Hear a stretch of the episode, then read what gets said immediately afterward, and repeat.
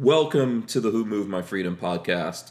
According to the Kazakhstan Gazette, this is the number one podcast in existence anywhere in the world in any language or any format. The Who Moved My Freedom podcast. We talk about And they're- Go ahead. They're the most trustworthy source in news. Yeah, the Kazakhstan Gazette. Gazette. Yeah, don't you read that every day? I 100%. Absolutely. Yeah, I totally don't even know if that actually exists. And maybe Anyway, so welcome to the show here. We talk about 2A stuff, freedom, whatever the heck we want to. We're dudes, uh, usually, most of the time. Sometimes we have some ladies on here. You know, sometimes there's some, uh, I don't know. I don't know if we've ever had any ambiguity on here, but, you know, hey, we are welcoming to all people as well. And all, Night's young. all races and all alien planets that uh, you come from, as long as you can get here in your starship. Uh, you sure? Because I thought we were going to protest when the aliens get announced. No, if they, I'm trying to trick the aliens into. Oh, I mean, here. yeah, you're welcome we make to them come drunk here. and we steal the spaceships. Yeah, you definitely are welcome in my neighborhood. We will, we will definitely not steal your spaceship and travel the world, No, we the do universe, the known universe. Yeah. So listen, let me let me do all this. Go to hankstrange.com, sign up for the email list. Lola works really hard on that. I'm actually coming from you heard Babyface P there. I'm actually coming from Casa de la P. There you go. which I like that name. Um, so make sure you check out hankstrange.com. Um, look for Lola's deals on there. Also, we've got links to U.S. Law Shield, and you guys can check them out. They uh, hooked us up with this Florida gun law book. So if you're in Florida and you have any possibility of seeing me because I refuse to pay for shipping, I will hook you up with one of these if you, if you want one. but You don't have- realize shipping gets expensive. yeah, I'm not. I'm not gonna pay to ship. And when I say me, I'm not- Lola, I'm not shipping. Yes, yes. I don't ship anything. is it paying for the shipping or going to the post office? I'm not Both. doing none of those. Painful experiences. Right. So I'm not doing any of those. All right, listen. Let's get the show kicked off here. Uh, let me do, smash the opening scene right now. Welcome back to the Hank All right, guys. Situation. Welcome to the show. Make sure you subscribe, smash the thumbs ups, ring the bell so you can be notified every time we go live. We are live. We have a new guest here for the first time. Smash Time's joining us. We do this thing called jazz hands. I don't know if you've seen I know. yet. I Jazz know. hands. Everyone, I don't it. care how macho you are. You have to do it. Let's see. Look at that. Smash Time doing the jazz hands. Hey, Awesome. Thank you very much. We also have Babyface P joining us. Uh, there he goes. Uh, and of course, myself and all of you out there. Big shout out to Walther Arms down there that you guys see for sponsoring us. We appreciate them doing that. Um, this, hold on, I got to read this whole thing in here. Podcast number 751, Smash Time on YouTube and Babyface P. That's the show. That's how we're going to do it. Um, so we've never met before, right? Up until like 10 minutes ago. Yeah, we go way back. Right. 10 minutes. 10, 10 minutes. 10 minutes. Um, welcome to the show, man. Thanks for. Oh man, I'm really glad to be here. I've over the last couple weeks, I've become a huge fan of this podcast, and uh, and I told you before, you're probably the most eclectic person I've seen on YouTube in a long time. That- that's a good way to describe it. That's how you know, we're trying because to you know, it. one minute he's he's quoting, uh, you know, um, like Shakespeare, and then he's he's going on Next, like old 90s gangster rap. movies. yeah, it's old movies, and then he's talking about old rap songs, and then it's it's it's all over the place, and it's uh, a crazy. I kind of like. Oh, okay. I can dig it. All right, cool, man. Thanks. I appreciate that. Now, how did we actually link up? Um, I think I've seen Um, you in the chat, but I think I put a I think I put up a community post or something, right? You put a community post and you said, "Who would you like to see me interview next?" Or what was your favorite interview from this last week? Right. And I put in there, um, "Smash Times interview in two weeks from now." And it's two weeks. You must be you must have learned the secret. yeah. Hey, you have to put your put yourself out there. You know. yeah. Uh, yeah, that was cool. I actually enjoyed that. I remember looking through it. I was like, "Oh, that's cool. That's funny," you know. And then I looked at the channel. I was like, "Oh, this guy seems cool. Looks like you're into cars and stuff like that." Let me see. I'm gonna share your YouTube channel with the folks out there who don't know what we're talking about. I'll just pull up the YouTube channel, and you guys can go over and subscribe at the same time while you're subscribing to Babyface P. Also on the YouTubes. If you haven't do that. So there you go, Smash Time. Lola was saying the easiest way to find it is just uh, all caps Smash Time. Um, over here on this page that I'm showing, I'm not signed in, so I'm not subscribed there, but I, I am subscribed to the channel. And it looks like you're into gun stuff, like you're talking about eclectic, which sounds like HGTV. Um, when Lola and I looked at HGTV, that was her least favorite thing. She was like, you know, every home is so eclectic. This is an eclectic home. But it's it's not a bad word, and it doesn't bother me. But it does look like you're into cars and guns and stuff like that. Is that accurate? Oh, 100%. I used to be really, well, I still am into cars and I would go to these car shows and I I would take these very long uh, videos and I would edit it and cut it to music and spend 10, 15 hours on it and get like 100 views. so I was at Academy one day and uh, my wife called and she goes, What are you doing? I'm at, I'm at Academy. I'm buying ammo. I'm standing in line. She goes, Why don't you make a dumb video about that? And I did. Got like oh. a thousand views. Really? I said, Hey, that's a direction I need to go in. Yeah. Nothing is more frustrating than when your wife's sarcasm works. I know. Oh, I hear about it. Trust me. So she's like, you see, this is why you need to listen to me more. Yeah. Yeah. Except not in a deep voice like that. Well, I don't know. I don't want to make judgment. No, no, no. Can't assume. No, she stopped smoking Kools years ago. It's Oh. totally Yeah. So so you kind of like fell accidentally. So your thing is doing searching for ammo. yeah. Uh, originally, it started out like that, and uh, because I would look around Houston. I'm from Houston, Texas. Okay. Um, and I would look around and I would wonder, like, is anybody finding ammo? And no channel was doing it that I could find. And I'm like, man, I need to just do it. And then I did one video and I got such a positive response. There's so many people out there that, that were in the same spot, you know. Um, I fell on hard times in 2020, 19. Well, yeah, 2020, I fell on pretty hard times and I had to sell all but one or two guns and all of my ammo Oh man. I know that feeling. and it was such a gut punch. And so I had to start over from scratch. And everyone's like, well, why, why didn't you prepare before? I'm like, you know, when it comes between putting food on the table for my kids and having all this 10 millimeter in the closet, you're going to sell the easy 10 millimeter. choice. Oh, absolutely. Yeah. And it was just brutal for me. Now I got nine millimeter coming out of the ears. It's great. Mm-hmm. but I have a whole network now and, you know, we chat every day. In Houston, we have Academy Sports and Outdoors. Mm-hmm. And they have about 15 of them within the city limits. So uh, Nice. it's a two box limit, but they almost always have ammo Monday, Tuesday, Wednesday. So you can easily get a thousand rounds of nine millimeter in a week. Easily. Nice. Are, are prices still pretty good? Yeah. The good That's about uh, nineteen dollars for a box of uh, uh, like Blazer nine millimeter. What, really 19. Yeah, that's not Yeah. a bad price for a hundred rounds, have, right? uh, yeah, the Yeah. Monarch is their store brand, and they they do uh, two hundred rounds for sixty four bucks. That's not a bad price. The, I, No, not compared to Academy, w- what's out there. I, I wish. I kind of wish we had an academy local. It- the closest we have is one in Orlando, which is like two hours south. Um, Wow. It's the only store that sells 545. They have their Monarch brand 545, and it's Right. pretty good ammo. I just, I have no other place of getting 545 other than online. So Yeah. Uh. Well, I mean, you know, there's there is that, and then also maybe every now and then we'll get some from Barnaul. I, when those come in, I celebrate because I Little just the trickle. trickle a couple rounds. It's like I gotta hoard it. yeah. But five four five is one of the difficult ones. I mean, this is your expertise. Do you see a lot of five four five out there? No, You don't. Not really. Okay.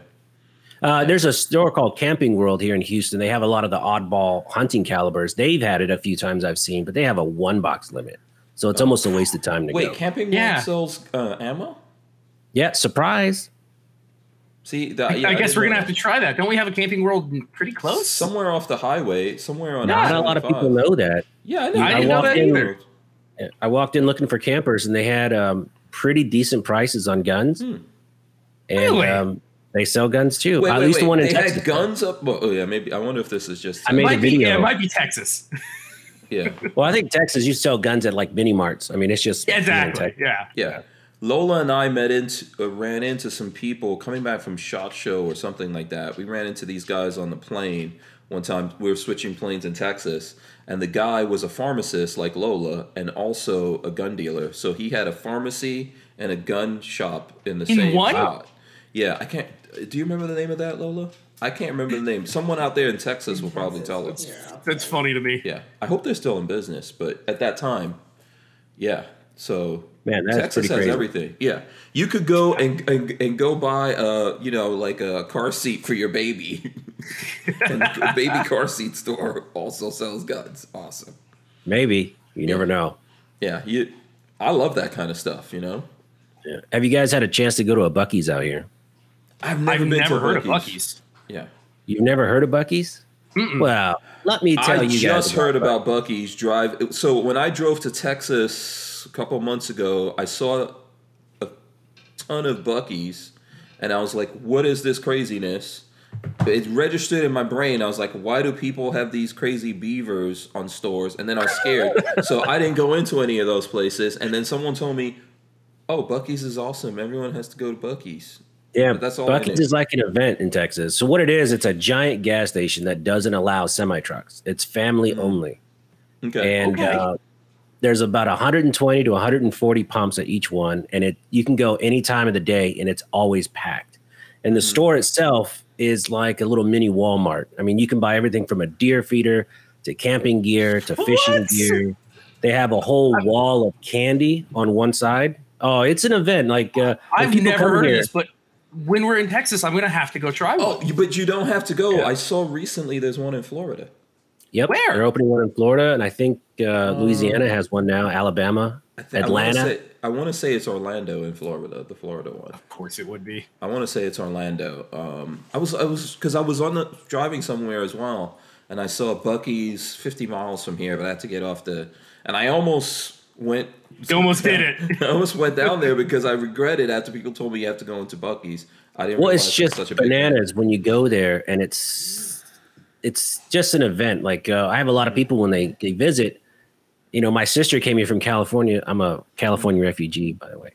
So when she came here, she went to three Buc-ee's, not because she had to, just because she wanted to go to three different ones. I mean, you can go any time of the day and get a fresh brisket sandwich. Uh, they make fudge there. What? They have a whole wall of beef jerky they make. What? This sounds wild. It's it is. Trust me, you're not going to lose weight going there. Is it a family? is it a family uh, establishment? Is it owned? Like, well, that's what he said. It's no Buffett? truck drivers. It's it's all like family people. No, no, no. It's but I- family oriented, but uh, it's Yeah. owned by two brothers, and I think you know they're big ranchers. They're big hunters. I don't remember their the guy's name. I think his name is Bucky. oh, okay. I don't know. Someone in the chat might know, but I Yeah. don't. As a badge of honor, we might have to make a road trip, Patrick, to Buc-ee's.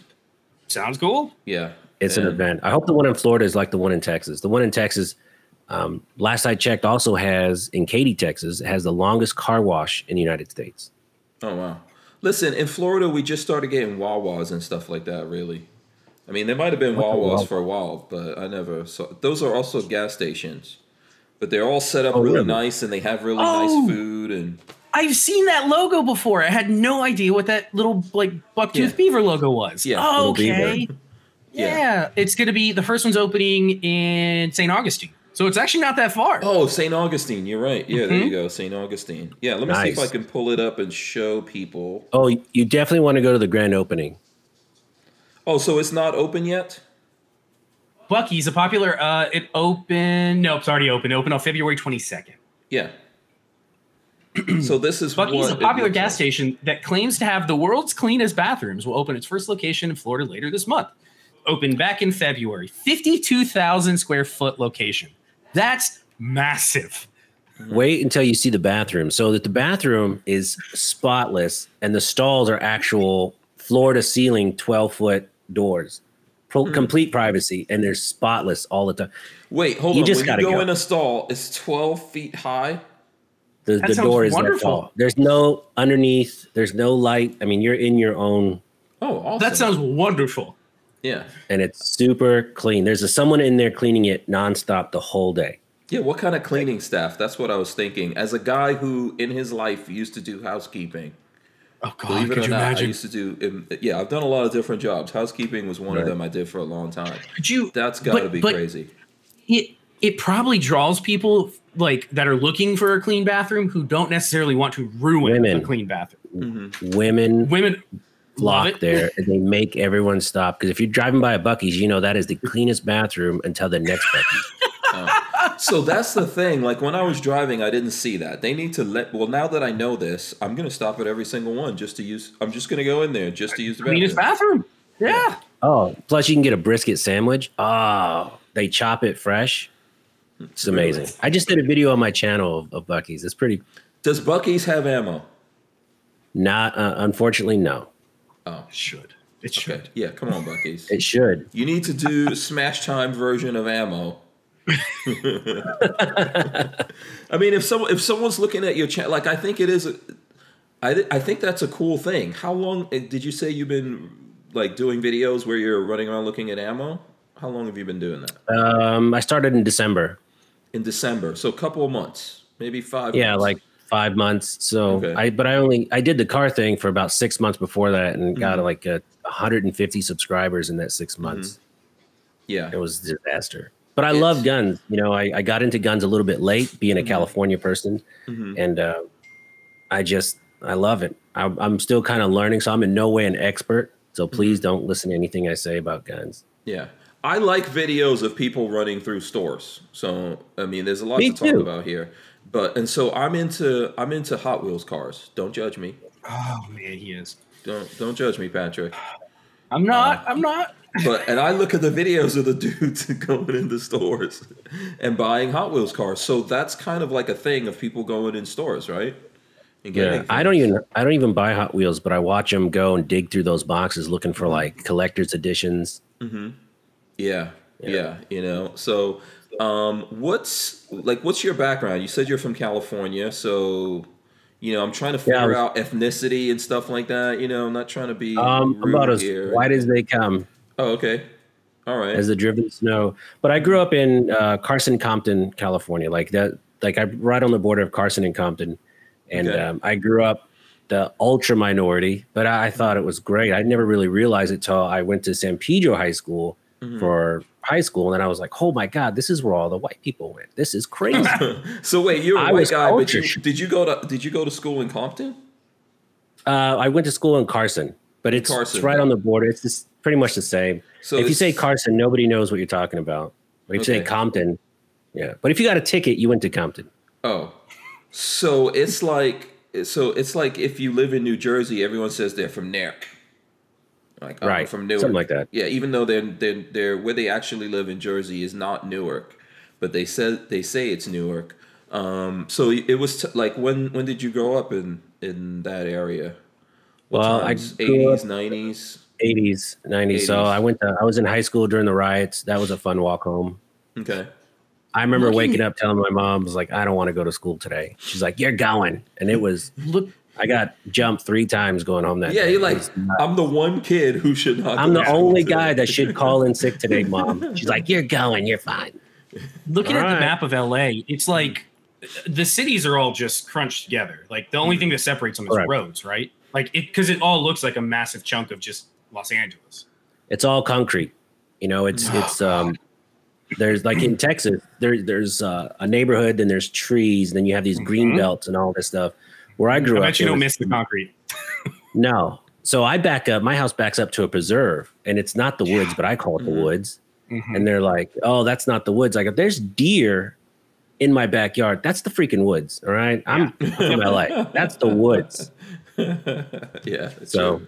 truth, truth. Um, by the way, so the Jew says uh, Carson, Watt, South Central, Inglewood. It's all the same. It's all good. That's just a Inglewood. Inglewood. Yeah. Yeah. Um, Kiaski says, uh, "God, I hated Hot Wheels people when I worked at Target." All the time with what's in the back. Can you bring it out? Lola, Lola's loving that one. She loves that guy. That's hilarious. Uh, Hundred percent. Yeah. Um, so uh, so we're talking about um, we're talking about that that area and growing up like that in the eighties. Was it like in the movies? Yes. It calmed. It calmed down quite a bit in late '90s, but in the '80s it was just bananas. I mean, literally, I lived on a corner, and I used to have to paint over the wall. So the city would drop off this dirty gray paint, so they would always graffiti on the wall. Mm-hmm. So I'd be out there in the morning doing, you know, I would try and do it as early as possible because it was at night. You know, I had um, some Samoans roll up on me and point a shotgun at my face. Like, what are you doing? I was like, man, I'm more scared of my mom than you guys are. So, Mhm. or, or so it's Mhm. it was So just the city weird. But in the '90s, paint it for the people down. to paint back over the graffiti. Is that Right, right. Oh, you can request didn't it. do it. Okay. They would do it, but with graffiti, if you paint over it right away, they'll stop writing on your wall because they want to see it. So if it's it's up Oh. for a week, they'll always write it. Then they'll cross it out. Someone else will write it. Mhm. Cross it out. Someone else will write it. But if you paint over it immediately, eventually they'll just stop writing because they're like, "Wow, that guy always paints his Mhm. wall right away, so it's not worth their Mhm. time." Yeah. Huh, That's interesting. interesting. Yeah. It's also interesting about Samoan gangs. I just heard about Samoan gangs. I never. Oh, that's a thing. Yeah. Yeah, That sounds terrifying because Samoans are big uh, Pacific Islanders, aren't they? Yeah. correct. Yeah. The rock. Samoans are those big guys that, like that dude that uh, has a YouTube video of him climbing a tree and grabbing a coconut barefoot with like no shirt on. Like they're big dudes. Maybe, maybe super religious, really cool people though. Samoans are actually pretty Mm-hmm. pretty solid, but Let's see if we um, can find that. You don't Yeah. want to upset one. I lost two of those fights.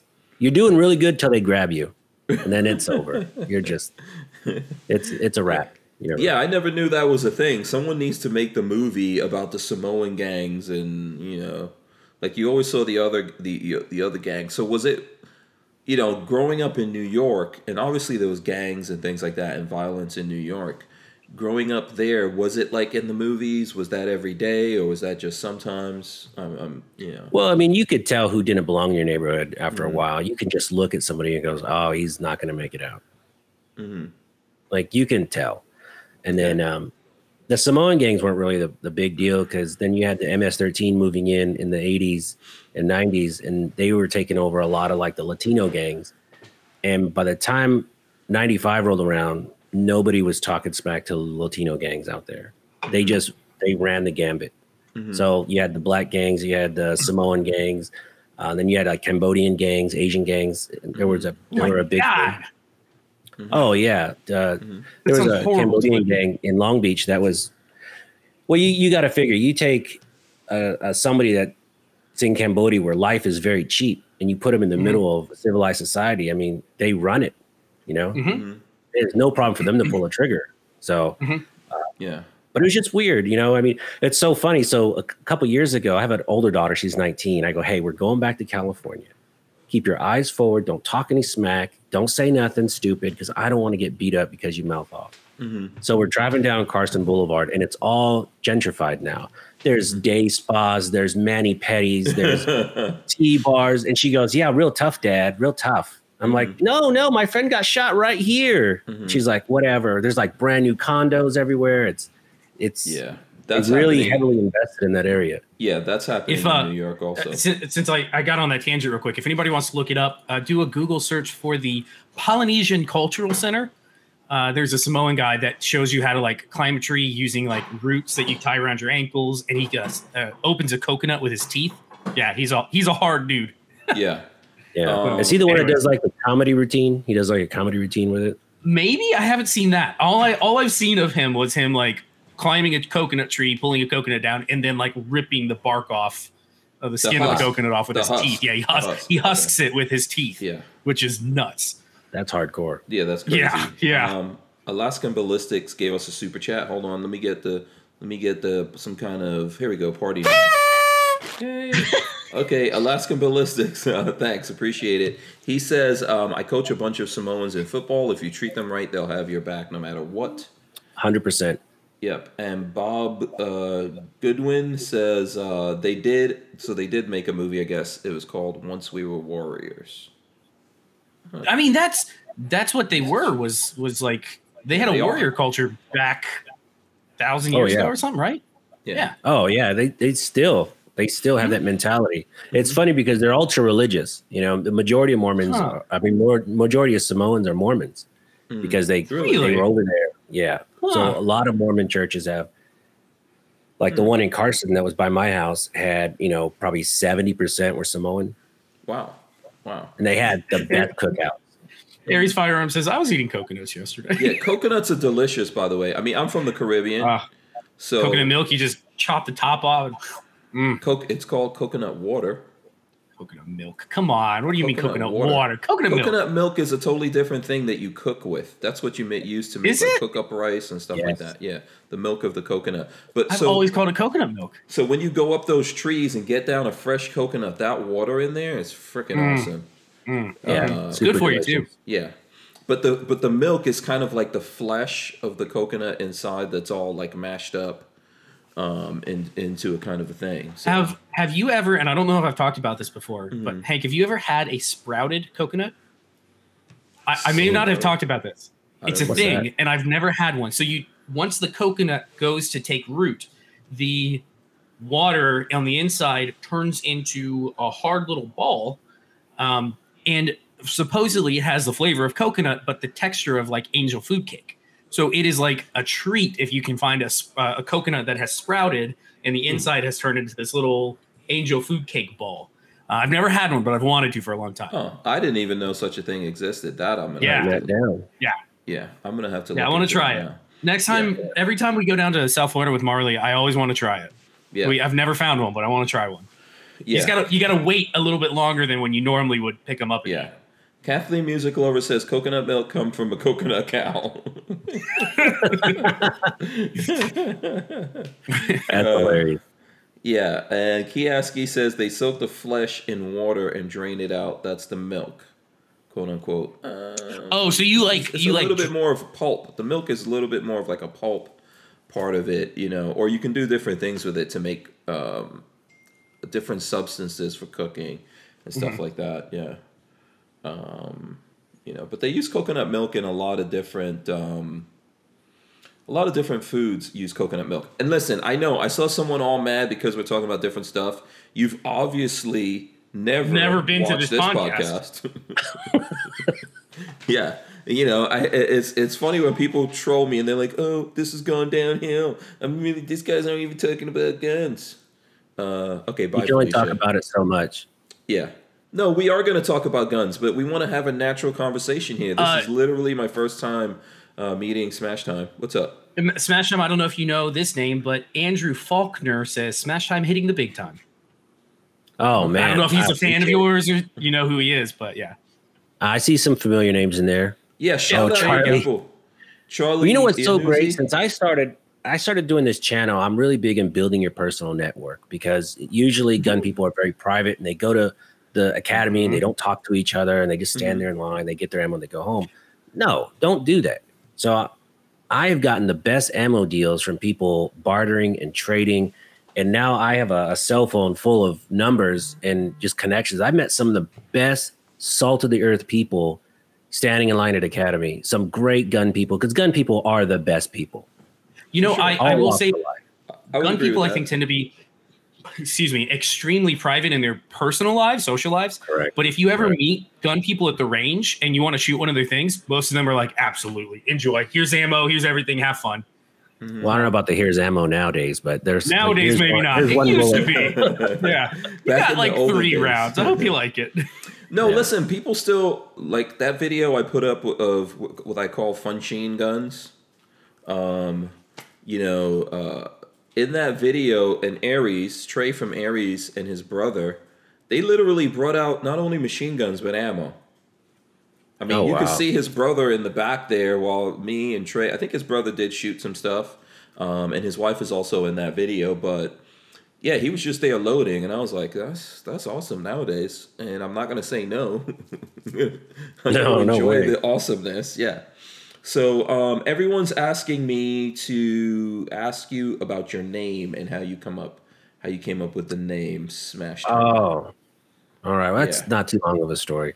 So my son, for his fifth birthday, he wanted to smash up a Hot Wheel. Sorry, Hank. yeah. And uh, he was driving me Sacrilege! I'm hating this story already. No, so he's driving me crazy. He goes, Dad, I, I go, no, you can't smash a perfectly good car. He goes, Well, Yes, I have two you. of this one. Mm-hmm. And I go, Okay. He goes, Dad, it's my birthday. I want to smash a car. Okay, let's do it. Mm-hmm. So we went outside. I made a video of him smashing up this Hot Wheel. And if you ever want to make a five year old boy the happiest in the whole world, let him take a hammer to a Hot Wheel. Mm-hmm. It is the best. But unfortunately, he wants to do it every day. So we had to kind of put the kibosh on that. But um, So I put it up on YouTube as Smash Time, and it was kind of just like a joke. Mm-hmm. And then when I started doing the car videos, I, I, I was too lazy to think of a new name, and then it just kind of stuck. Yeah. No, but that's actually cool. I would have. You should have just kept letting him smash stuff. I mean, the What's Inside family. Um, their their their videos are their channel's pretty big. You know, the What's What's Inside, where they cut everything open. Yeah, I've seen that. Yeah, you know. So you never know. You never know how that goes. You never know how that goes. Uh, Yeah, we'd all be, we'd all let our kids uh, review toys if we had known how big that was going to be. Jesus, I'll take it any day. I don't even want to be in front of the camera. I can't even imagine. You know, my kids love playing video games, but more mostly they love looking at other kids playing video games. By the way, I'm gonna mess Yeah. around with my light while we're talking and doing stuff here. I'm gonna change the color. I have this. uh He can't just thing. let let Oh, yeah, those are let it sit. Yeah, these are awesome. Babyface, he's jealous.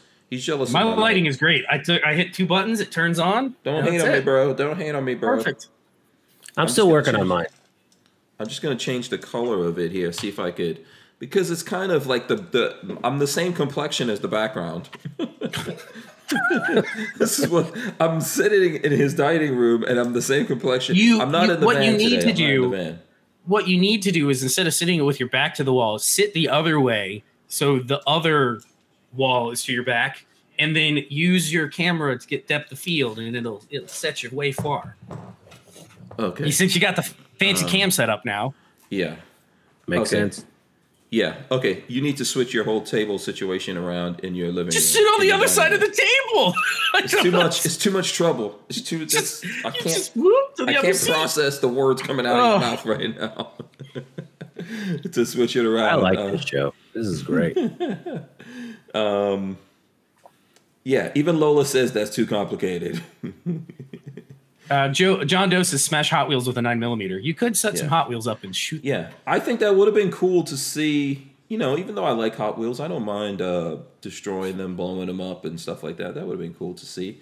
Um, well, his so- video is still on there. I just took it. I just uh, made it private because I didn't know how YouTube would take you know kids out there. Plus, he wasn't wearing shoes, and I could see the comments now. He's, and he wasn't wearing glasses, Oh, safety no. glass. And I, I thought about it after the fact. I'm like, ah, not a very responsible parenting thing to do, but safety Nazis.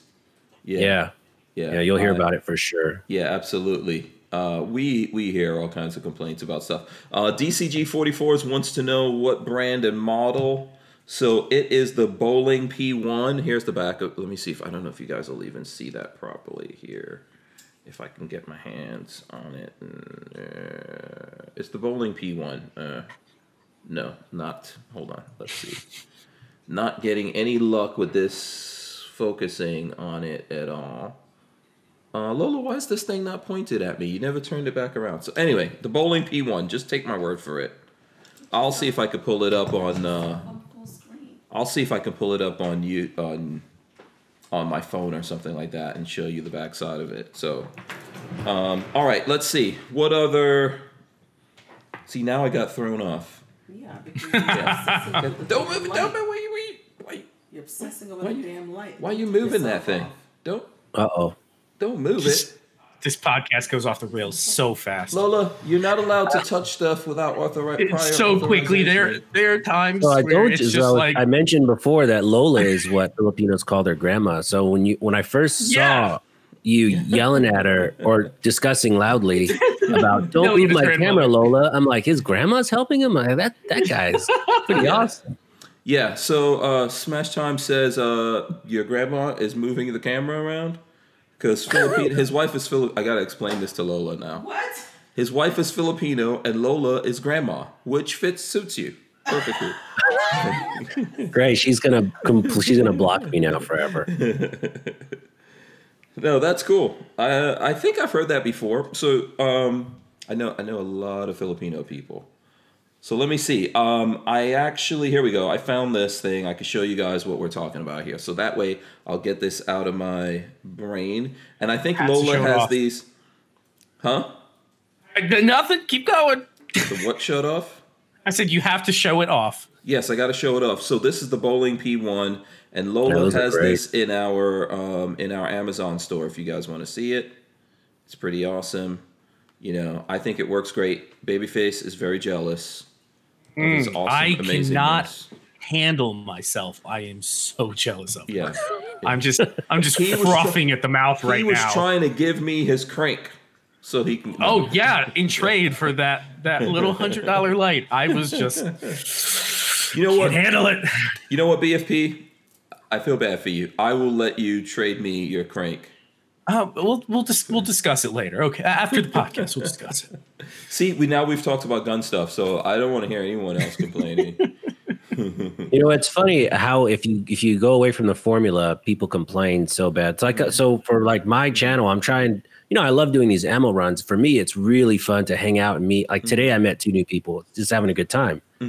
But I try to do some interviews, and uh, I try to do like uh, you know little podcast format, and then that's how I found your channel because I'm like, does anybody else do this?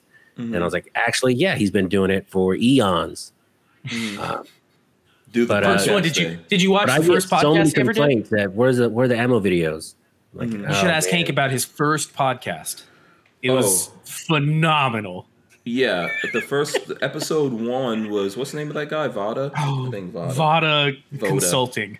You don't know. See, you're from the new school of ah, people doing this, No, now, doing gun stuff, right? Va- so, so- and which is not. That's not like I'm not saying that as a bad thing. There's. I love to see lots of different people coming into the gun world and doing stuff. But you might not have ever heard of Vada. That was the super tactical. So if you whenever you get the chance, really. look him up. This was this was a guy back in 2015, 2016. Who, Vada. Yeah, he swore he was a trainer. He trains people. And he swore that the best way to approach a situation if you're pulled over by the police is to take your gun out of your holster, put it on your dash, and then put your hands at 12 and 2 or uh, 9 9 and 3 whatever, 10 and 2 Mm-hmm. and let the cop know, "Oh, it's unloaded. It's on the dash." It's like, "You you should not be reaching for guns when the cop's coming up to your window." No. Uh, and then he's training That's people. a horrible idea. He's training people and he's showing them how to aim, I guess, or something. But he has an unloaded, I hope unloaded gun in their hands, pointing directly at his chest, showing them like, "Oh yeah, this is the best way to do it." Then you can come up and take it. It's just, it's You've never incredible seen, to it's. VODA. If you look, if Oh. you look him up, um, I don't know. It's if he's still- incredible. okay, now I got to go. Now we got to go. Do we, ha- do we, are we really going to do this? Oh my god, that was the first episode. He's gonna get so after many that, views. He's like, oh, crazy! I got all these views today. It was a dumpster fire. I don't know if he's uh I don't know if he's still out there doing it. Let me see. I know he was a meme for a long time. Mm-hmm. mm-hmm. Oh yeah, it's called uh official. It's Lucian Black. Is he the guy that said you should carry the gun between your legs while you drive? Yes, yeah, same guy, same guy. Yeah. Oh, he's still out there. He's still out there Oh doing god, his thing. he's, apparently. he's crazy. He's absolutely insane. That's such a bad idea. Everything he Oh, says, some- you just do the Uh, opposite. here's some stuff right here. yes. oh my god. See, this is the kind of stuff Joe Rogan loves to talk about, like the fake Oh, martial jeez. artists.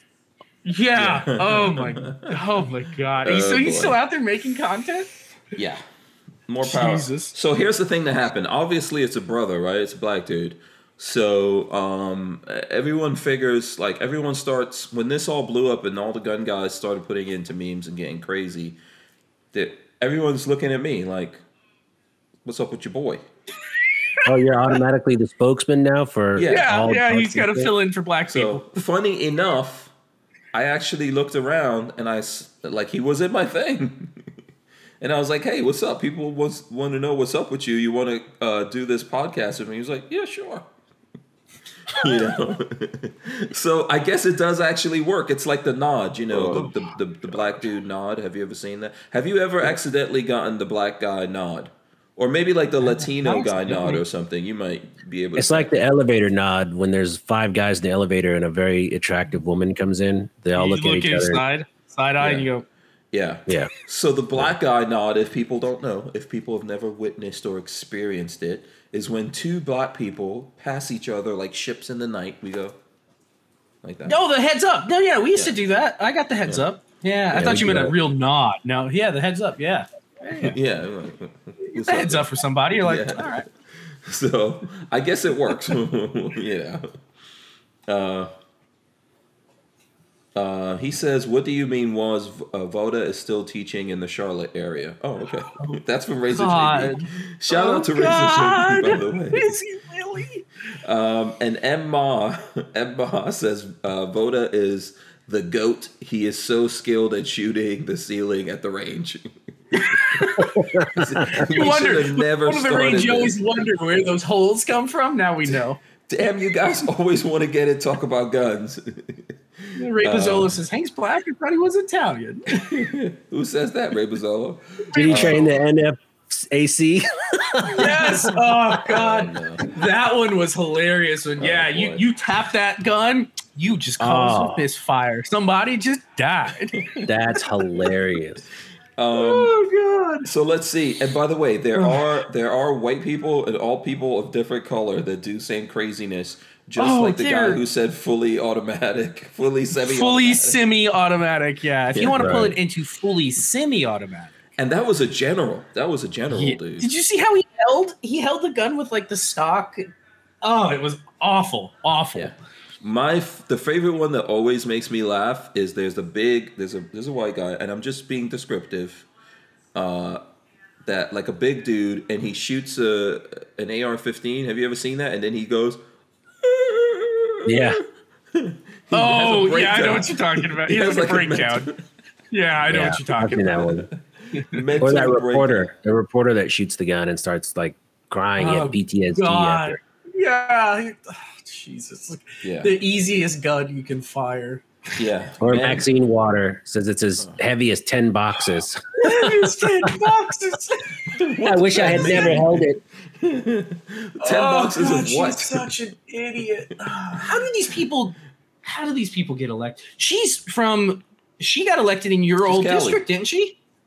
Uh huh. She's from that area. She got elected in that area, right? Uh-huh. And then And lives across town in a mansion, supposedly. So Texas, we have Sheila Jackson Lee, which is Oh, another. Lord. Oh, you have her. So I met No, her no, once thought- at a function, and I went to shake her hand, and she did the palm, palm out, like, "Oh, Oh, you get wanna the your hand." Get Like, out of here. I'm like, Oh. "Who is this old lady?" She's like, "Ah." What I don't like about her, she's the one always trying to hug up on everyone that comes in. Like when they're doing the um, what what is it, the State of the Union. "Right."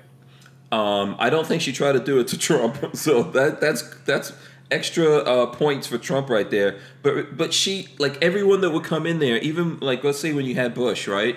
And she's not a Bush fan, but he was coming in to do State of the Union. She She's did. all, she's all trying to hug. I'm like, yo, can can we have some decency? Right. you know, some consistency in in your method. So yeah. Yeah, they're all reco- they're, everybody's correcting me. It's not Maxine Waters. No, no, no. I'm saying in in California, in his old district in Compton area. I thought Maxine Yeah. Waters came from that area. No, nobody wants to claim Maxine. Yeah, Waters. Nobody wants to claim her. But the, but then she lives. She doesn't actually reside in the the trashy neighborhood. No, she lives absolutely across not. town in the multi million dollar mansion with gates and guards. hundred percent. Yeah. They never do. They never. Politicians in oh, general, they're all. Yeah. Yeah. Ridiculous. Let me see. Lola, Who's is that the one you that wears something? funny hats? Kathy Music Lover asks, "Who's the one that wears funny hats?" I'm gonna have to look this one up. I, I think don't I know, know. the, the face, but I, I Yeah. Brian Quick said, so Hank, Kevin Dixie, Colion Noir, and Vada walk into a bar. and that's the punchline, I guess. That's yeah. Um, Only one of them is cool. If one, if Wow. only one of them is cool, Two. oh, between Kevin Dixie and Colion Noir, I don't know. You know, um, Mm, Colion's gonna get mad. I'm gonna have to say, I'm gonna have to say Noir, man. Me and Kevin Dixie, we're not cool. You know, Vada, I know he might be. He, he's he's probably cool, but uh, I'm definitely not cool. So I would definitely Ah. give that to Noir, man. He's uh he he's uh he's Coolio smooth, man. That's You know what set him apart? When he first started doing his review videos back in the olden days, um, he had a big film film background, so he Mhm. was really good with camera work, and that immediately set him apart, hundred percent. And I was Yeah. following this? him. Years Yeah. ago. Cola I always loved like the words that Noir would use, and you know the, Oh. expedi- the expedality of the He- not, not, Noir- he good words. Noir- He's smart. He's right. Napoleon drove me nuts when I first started watching YouTube because his exposition is just it's too much. He's a lot. It's like he- reading a comic book. It's just too much exposition. So I know what his motivations are. He, just like me, is a massive fan of Top Gear, like old Top, not new nonsense that's- Top Gear for me. Okay. Yeah, okay. he's a big fan of Top Gear. So he was doing all that stuff like Jeremy Clarkson, you know. And I think I think I think he's good at that. I think he's great. But he's he's just a really cool guy, man. He has a like a nice sense of cool and all that kind of stuff. Um, you know, I he was on he he was on Fox first- News the other night too. Oh yeah, Noir is always on Fox News. He I was think on. he was on Tucker Carlson. He was on Tucker yeah, he was Carlson. on Tucker Carlson. Yeah, that's I remember. But seeing you can out watch there. his evolution or when he first started. If you go back and watch his first videos where he had to edit, edit, edit, edit, it's always ju- jump cuts because Mm-hmm. he was so nervous in front of the camera. To now, Really? That's he's like really smooth. Yeah, he would cut, cut, cut because I don't know if he was flubbing his lines or if that was his editing style. But Mm-hmm. in front of a camera now, he's is an absolute pro. But his, well, you can a watch lot of his full younger evolution. A lot of younger folks cut everything out, right? Just because of the patience level. Yeah, like I know for for my videos, I would leave everything in, and I still do. I make little things here and there, but you know, My yeah. brain can't handle Yeah, it. see, your brain. Knows yeah, that. That's why I think he was doing that, and probably why Ugh. he was more successful um, at doing that. So I really like his car videos. By the way, he does really car, good car videos. Right. He's got cool guns. I'm always jealous when he sh- when he's sitting in his gun room. Now I'm like, why you, why you flexing on me, man? I know. I just took my very first handgun training here in Houston, Texas. Who'd you go uh, with? uh, Craig, Craig Performance Shooting, Mm-hmm. and it's uh, it's a big difference when you when you actually have real training. Because before I would just go to the range and shoot a bunch of boxes of ammo and kind of hit the target, eh, whatever. So um, it was a really good training. I had so much fun. It was four hours. It was a blast, and it really improved my group. And uh, he goes, "Man, if you really want to shoot from a car, we could do that." I'm like, "Really? That would be a great video." Because I think that'd be pretty sweet, just like in LA. Uh, flashback. Just kidding. Okay. But I think that'd be kind of neat. I was like, that's good content. Shooting from a car, sweet. Sign me up. Yeah, it is. It is good. Um, uh, let me see. I know. Um, yeah, there's several people that do that kind of stuff. I saw someone doing a video on YouTube where he's walking by a car, shooting in the car. Um, I've done some stuff shooting from in the car outside, like out through the windshield and stuff like that, to see what actually happens when you do all that. Um, That'd be very cool. yeah, it is. It's all it's all good stuff. Um, but sometimes when you're in the training mode, you need to focus on the training over. This is one of the things. Like if you go training somewhere, what are you doing? Are you training or are you, you know, trying to get video footage of that? And I think if you're getting more footage of the training, you're not getting. Like I think you should split. You should or not not split. You should choose one or the other. And go, 100%. I'm here to train or I'm here to get footage. You know. So when I was there, I set up a, a GoPro, a, a regular camera, and then um, I had a gimbal I would take out once in a while. But I had three cameras, and I I only got probably an hour's worth of footage out of the you know four hours I was there. But um, you're right. You got to concentrate on what you're there for. Plus, you know, it's not cheap. You know, this wasn't free, so you got to get what you get. Yeah. Um, so let me see. Uh, I've got a, there's a question I want to ask, but let's get this question from Emma. Says so. Real talk. How much do we have to endure of these insane left policies before we say enough is enough and do something? Where's the limit? So let's let's ask that question. Let's just throw that into the mix here. Where's the limit? Where's the line? You want me to go first? Yeah. Go for ahead. it. Yeah. All right. So I talk to every time I, I talk to one of these vets, or like my brother's a vet, and uh, where I talk to all these guys, ex military, I'm like, so when is it time to step in and do something? You know, uh, when people are getting elected or not elected. Um, and they all say, oh, you'll know when it's time. You'll know when it's time. It's like, really? W- w- what time is it? Let me know what time. Uh, I'd love to know what time it is because it seems like all the stuff we went through last year could have been a couple of those times. That would have been great. Um, when is it? When they're marching down the street with tanks? I mean, it's just going to be too late. So I don't Okay. know. Um, I think that's a good answer. It's probably pretty close to my answer. Like, um, for me, the the way I would usually answer this is if you look out the window and everyone else is not in uh, revolution or apocalypse mode, uh, you probably shouldn't be either. Now, does that mean that you pre- don't prepare for it? I think you should always be prepared for things. Yes. Um, but you have to live more in the now, like you were talking about earlier. You have to think more about your family and your kids now, and then prepare for things if things go wrong. But I'm not planning. I'm not planning on being the one that uh, that sparks the fire here, right? If if there's not enough other people out there that are mad enough about it to do something, then I'm just marching off to be that one guy that gets uh, rubbed out and you know, and then I'm no good to my family. So I think the maj- Right. you have to see the pitchforks and the torches of the majority of people, and hopefully, to me, it's uh, you know. Uh, voting or standing up and saying, "Hey, we're not taking this anymore. We're not going to accept this from you," more than the shooting thing that a lot of people are thinking about. Because once we get into that, it's that's such a chaotic mode that no one can really predict what's coming out of that you know it, it is frustrating and aggravating um, to me that uh, with, with all the stuff going on when um, i was in a barbershop this morning and we were talking about this I, I had my barber pull up the joe rogan episode with snowden. And we're very early in that episode snowden is talking about how they basically made laws that most of us don't know about. Not even the politicians understand the laws that got enacted and things that are happening right? And that's really kind of uh, indicative of what's going on in America. We think there's a constitution. We hope there's a constitution. We talk about it. It's not there. At what point do we go? Okay, we're gonna we're gonna prove to you that there is a constitution, regardless of whatever you know crazy laws you guys made up and we're living by. So, um, I don't know if that answers it for anyone. Patrick, did I give you enough time? I don't know. It's like porn. You don't you can't, you can't explain. You can't. Everybody's gonna understand that reference though. The second I said it, you can't describe it, but you'll know when you see it.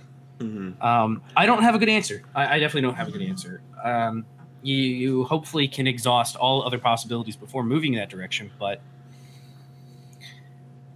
uh, if the powers that be keep pushing the way they're pushing, I don't know Hmm. what people are going to do. We'll wake up. Um, so M. Ma said, um, "Are people mad enough, or what I'm asking, um, or asking what I'm asking, and don't know when to step in?" Um, I think just like we're all saying, it's not a bad thing to look around and see what everyone else is doing in this case right? Because uh, let's like we're gun guys here, right? It has to. It it would have to be a united front. You can't have solo people trying to uphold whatever.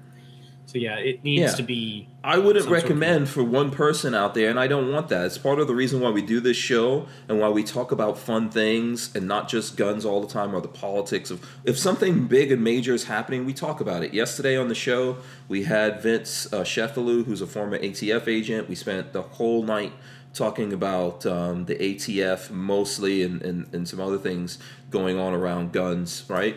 Um, So we do that stuff. When stuff comes out, when news comes out, there's big things happening there. We get into it, but I'm trying to help folks out there relax and unwind and have a like kind of a sounding board because if we and, and I do see some uh, some there are some channels and some people out there who are making their bones by freaking everyone out and putting everyone into panic mode or putting a tremendous amount of pressure on people. And I want the mm-hmm. opposite. I don't want someone out there to break and then go out on their own and do something bad that's just going to be used as an example of Oh, what's yeah. wrong with the gun guy. It's like when when I look at Joe Rogan and he talks about, oh, you know, this gun guy just wants to get all these guns and kill people and shoot, you know, and he's talking about it like, dude, It's you, crazy you- talk. I feel, you know, what if I started saying that about how much Rogan works out and does jujitsu or mm-hmm. whatever it is, and he likes to roll around with dudes, and what's up with a guy that just wants to roll around with dudes on a mat all the time, right? Hey, jujitsu's jujitsu's awesome.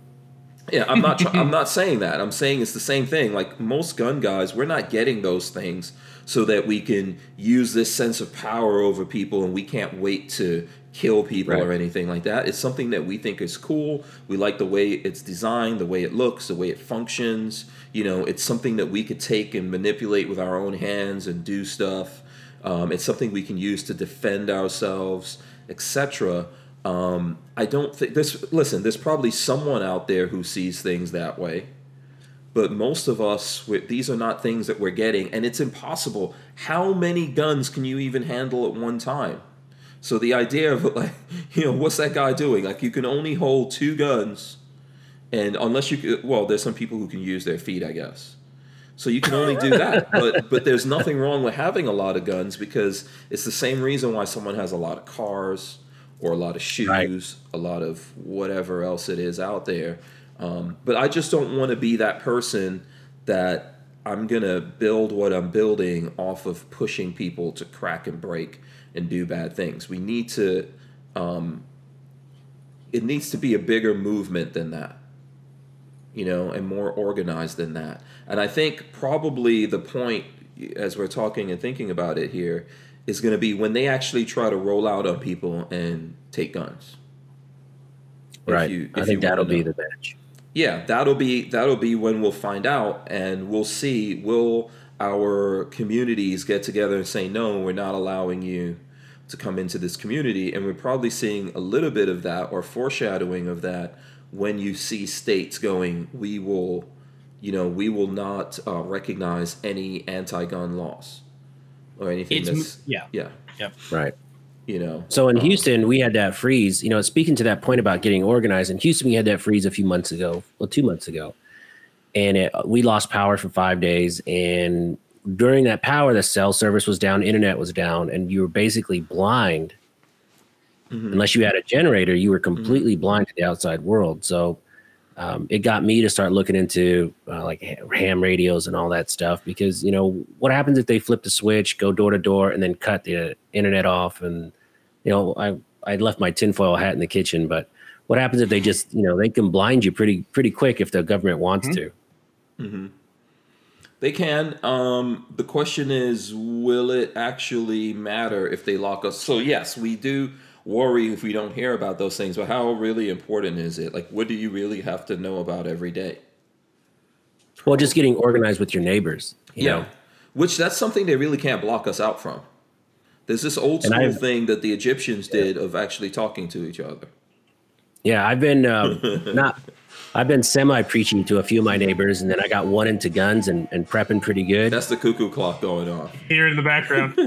oh, that's awesome! You know when the sto- when the show stops, but Yeah, you know I've tried to get a. I try to preach to my neighbors, you know, and um, now they're all semi closet preppers, so it's it's people I have to worry about less. Mhm. So I try and build up my own community, you know, and I'll help them as much as I can. Yeah, I think um, I think a lot of the old school ways are going to become more important because yes, they can cut us off from social media. They can cut us off from things that, for sure, we're all, including me, kind of like plugged into or addicted to, however you want to say it. But the old school stuff of actually seeing people and talking to people and and and getting out there and talking to your neighbors, or if if it's not your neighbors, you know, people who live somewhat in your community. There's a lot to be said for that. Um, living basically out in the country versus living in the cities, you know, I, I think is another big thing as well. Like, I think if you're already in the country, it's more difficult. You're already there. You're where everyone's going to run to. Versus if you're in the if you're in the cities and things degrade, it's going to degrade really fast right? Yeah. And and it's going to be like dog eat dog. It's going to be like a rat race, you know, or the uh, the the barrel of crabs kind of a situation. Versus in the country, I see neighbors more like, hey, are you, you know, what's up? Are you okay? You good?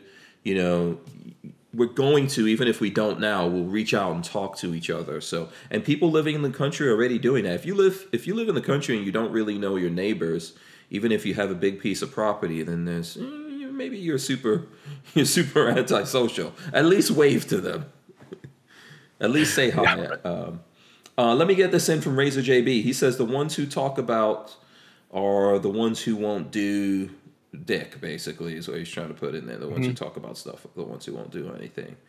I'm sure you guys run into it a lot where someone says, "Oh, they'll take it out of my cold dead hands," and I I think probably seventy percent of people will, if they come to your door, will just hand over everything. Because when they got their gun pointed at your little uh, kids and stuff, they'll just here take it all, get out of my face. I know there's a few crazy people out there, probably a couple thousand that will just go guns blazing, but I think uh, unfortunately, I think a majority here will just hand everything over. Yeah, Tools and Target says you'll never see any rolling out to come get your guns, in my opinion. Um, he says they will try to force folks to hide them with their laws. Yep. Yeah, I could see. I know, I know. Tools. He's a solid guy. I, and he will be the cold. He'll be one of the cold dead hands people for sure. Um, I think it, it really, like once again, I think it's really where you're at. Look, the places that really want to try to roll out there and um, take guns. There's people you you talked about it, California, New York, right? There's other places around the country where they're trying to do that. They're only effective, in part, taking those away from law-abiding people. Have you seen them try to roll up on gangs and take their guns? Not successfully, no. Yeah. So that that's the thing. I I would agree with the idea that they don't really want to actually start trying to do that in America. You don't want someone in Washington D.C. deciding, "Oh, you know what? I think in Florida or Texas. We just pick a place in Texas. I think we're going to roll out you know, to Texas and try to take guns from from out of the hands of people that haven't done anything, you know, that are not criminals and all that. I think um even even if they decide to do that, they might get away with that a couple of times, but that's not going to be a thing that uh, people will actually stand up and let happen. And that's where you'll see communities going, you can't even roll in here. And this is why we're seeing them coming up with ridiculous things that that's their idea of how we're going to solve stuff. Like, oh, we're going to go after these ghost guns because people are like, oh my god, ghost guns. So like they're there, but they're not there. They don't really exist. You have to exercise them. What are these ghost gun things? you know that that crazy idea is something that people like. Yes, I think they should definitely get rid of the ghost guns. And we were talking about that last night with uh, Vincent Sheffield, and he was what you know he's he was in the ATF or worked in law enforcement for 36 years. He said he never saw one of those. He never confiscated those from anyone. Now maybe that's becoming more popular Yeah. now, and there's people doing things, No. but I have friends know I, grew up numbers on with. that. Mhm. I have friends growing up, and they would never do that. Um, they're still on that side of the fence, and they would Mm. they would just go buy it off the street. You know, you can get a, a gun What pretty cheap. wants. Right. Yeah, you growing want up in New York City, you, you could get, get- whatever you want. Yeah. You can get things that I mean, you're already illegally buying a gun. Why not buy a full auto? Why not buy a short barreled rifle? Well, the only people that follow those laws are us law-abiding citizens. It's not criminals. They don't care. Correct. Yeah. if Correct. we- I'm gonna go commit a crime and potentially kill somebody, what do I care if my shotgun barrel is 12 inches or 18 and a half inches? Like, I don't care. Mhm. You know? Well, it's easier to put it down your your pants leg if it's shorter. yeah. Uh, the, the the question is how did we move how did the, they get to move away in America from talking about violent gangs and criminals you know and that being the issue to now it's some other boogeyman that's the issue and not what the what's a, the real problem out there. You know for sure there's people who are every now and then doing uh, you know these things but nothing that they've set up. You know recent things have happened. There- there's all kinds of things set up in those places and it didn't stop They This set up fedex thing. the- they didn't stop the guy. The 1934 NFA did nothing. Do you think that your gangster, because that's what they were called, mobster, whatever you want Mhm. to call it back then, your Italian mob or whatever, that was bootlegging and whatnot. Do you think they cared that there was a $200 tax on a machine gun? They just go buy whatever they wanted. They didn't care. Like, it didn't matter to anybody back then. mm-hmm. It's No. gun laws have never worked. They've never made sense because you're you're penalizing the people who follow the law, not the people who are inherently going to break the laws. Yeah. Oh, by the way, Night Train is a Yeah. little fired up. He says, "I don't care what the over the hill drunken nicotine addicted ATF hobo said last night. ATF needs to be That about." needs to be his new nickname, ATF Hobo. ATF hobo. He had a he had a very nice AFP. skillet. AFC. He looked like a uh, he looked like a wrestler, like an old pro Yeah. wrestler. He had a skull. Vince is like actually a- cool. I think he's cool. I I, don't Vince. think he's. I- yeah, I- mm-hmm. yeah. I he get- lived a hard life. He lived a very hard life. He- There's a lot of miles. being being undercover with mobs and gangs and selling drugs Yeah. and guns, like that's that's a hard existence because you got to live it. You can't just Yeah. pretend it. and you're talking about a guy that was a marine you know Mm-hmm. he's got uh, he's got education he's got degrees and stuff like that but at the same time he really was a bad boy you know and really blended in especially with motorcycle gangs and all the stuff that they were into look i think some of his biggest problems is like things that i don't agree with but he's you know he's welcome to be his own person and not me is where he feels like you know the atf is some holy sanctified thing He's he's a law Yeah. enforcement officer, and he came from a time when uh, he you know came up in the ATF when he thought it was when it may have been something. it's like the fbi we talked about yeah, we talked about the Oh, fbi FBI's before The FBI has never been a positive force in this Mm-mm. government. You look back at their their history with um, uh, what's his name running it. Um, shit, I can't think of his name. They've always been terrible. hmm i think there was I a don't know. time Didn't the ATF do the Branch Davidian massacre? Yeah, they did Branch Davidian. They did, they caused Waco. They caused Ruby Ridge. Uh, I like my favorite one to point out is back in the 1930s when prohibition was a thing, or the 20s. Mhm. Um, they went to alcohol distillers that were making because you still had to make um, grain alcohol that was used for industrial uses. And they told all of them that you need to put toxins in your grain alcohol so it can't be consumed. And they ended up killing like 25 or 30 people because they poisoned the grain alcohol, knowing damn well that people were going to take it and drink it illegally. Mhm. No, no, Oh, ATF man. is again has never been a. and there's Holy still power. and and no one has you know who did someone go to jail for that You think the ATF agents in the 30s went to jail for poisoning people? no. You think the ATF agents in the they don't do 80s went now. to jail for Ruby Ridge, or in the 90s for, nope or both were in the 90s, Waco and Ruby Ridge? what about in the zeros of uh, sending guns across the border You think anybody gave a rat's Oh, ass yeah. about that? yeah no We haven't. we killed. They liter the ATF handed the guns that killed border agents. Nobody got in trouble for that. no Yeah, Fast Um, and they Furious. literally- Fast. Gave them the guns that killed a border agent. Not Yeah. a problem. no And then they didn't the Obama administration try to blame American gun owners as the problem. That's how the guns were getting across the border. Mhm. Like they tried to play a whole switcheroo, like oh they're getting them from the American gun owners, and then it's like wait wait wait. You're, turns out your ATF is the ones that are selling them to cartels. Yeah. Yeah. But what do they even do to the American? So let's say there are people in America who do go places and buy guns illegally. A lot of times they find out Mm-hmm. that's cops.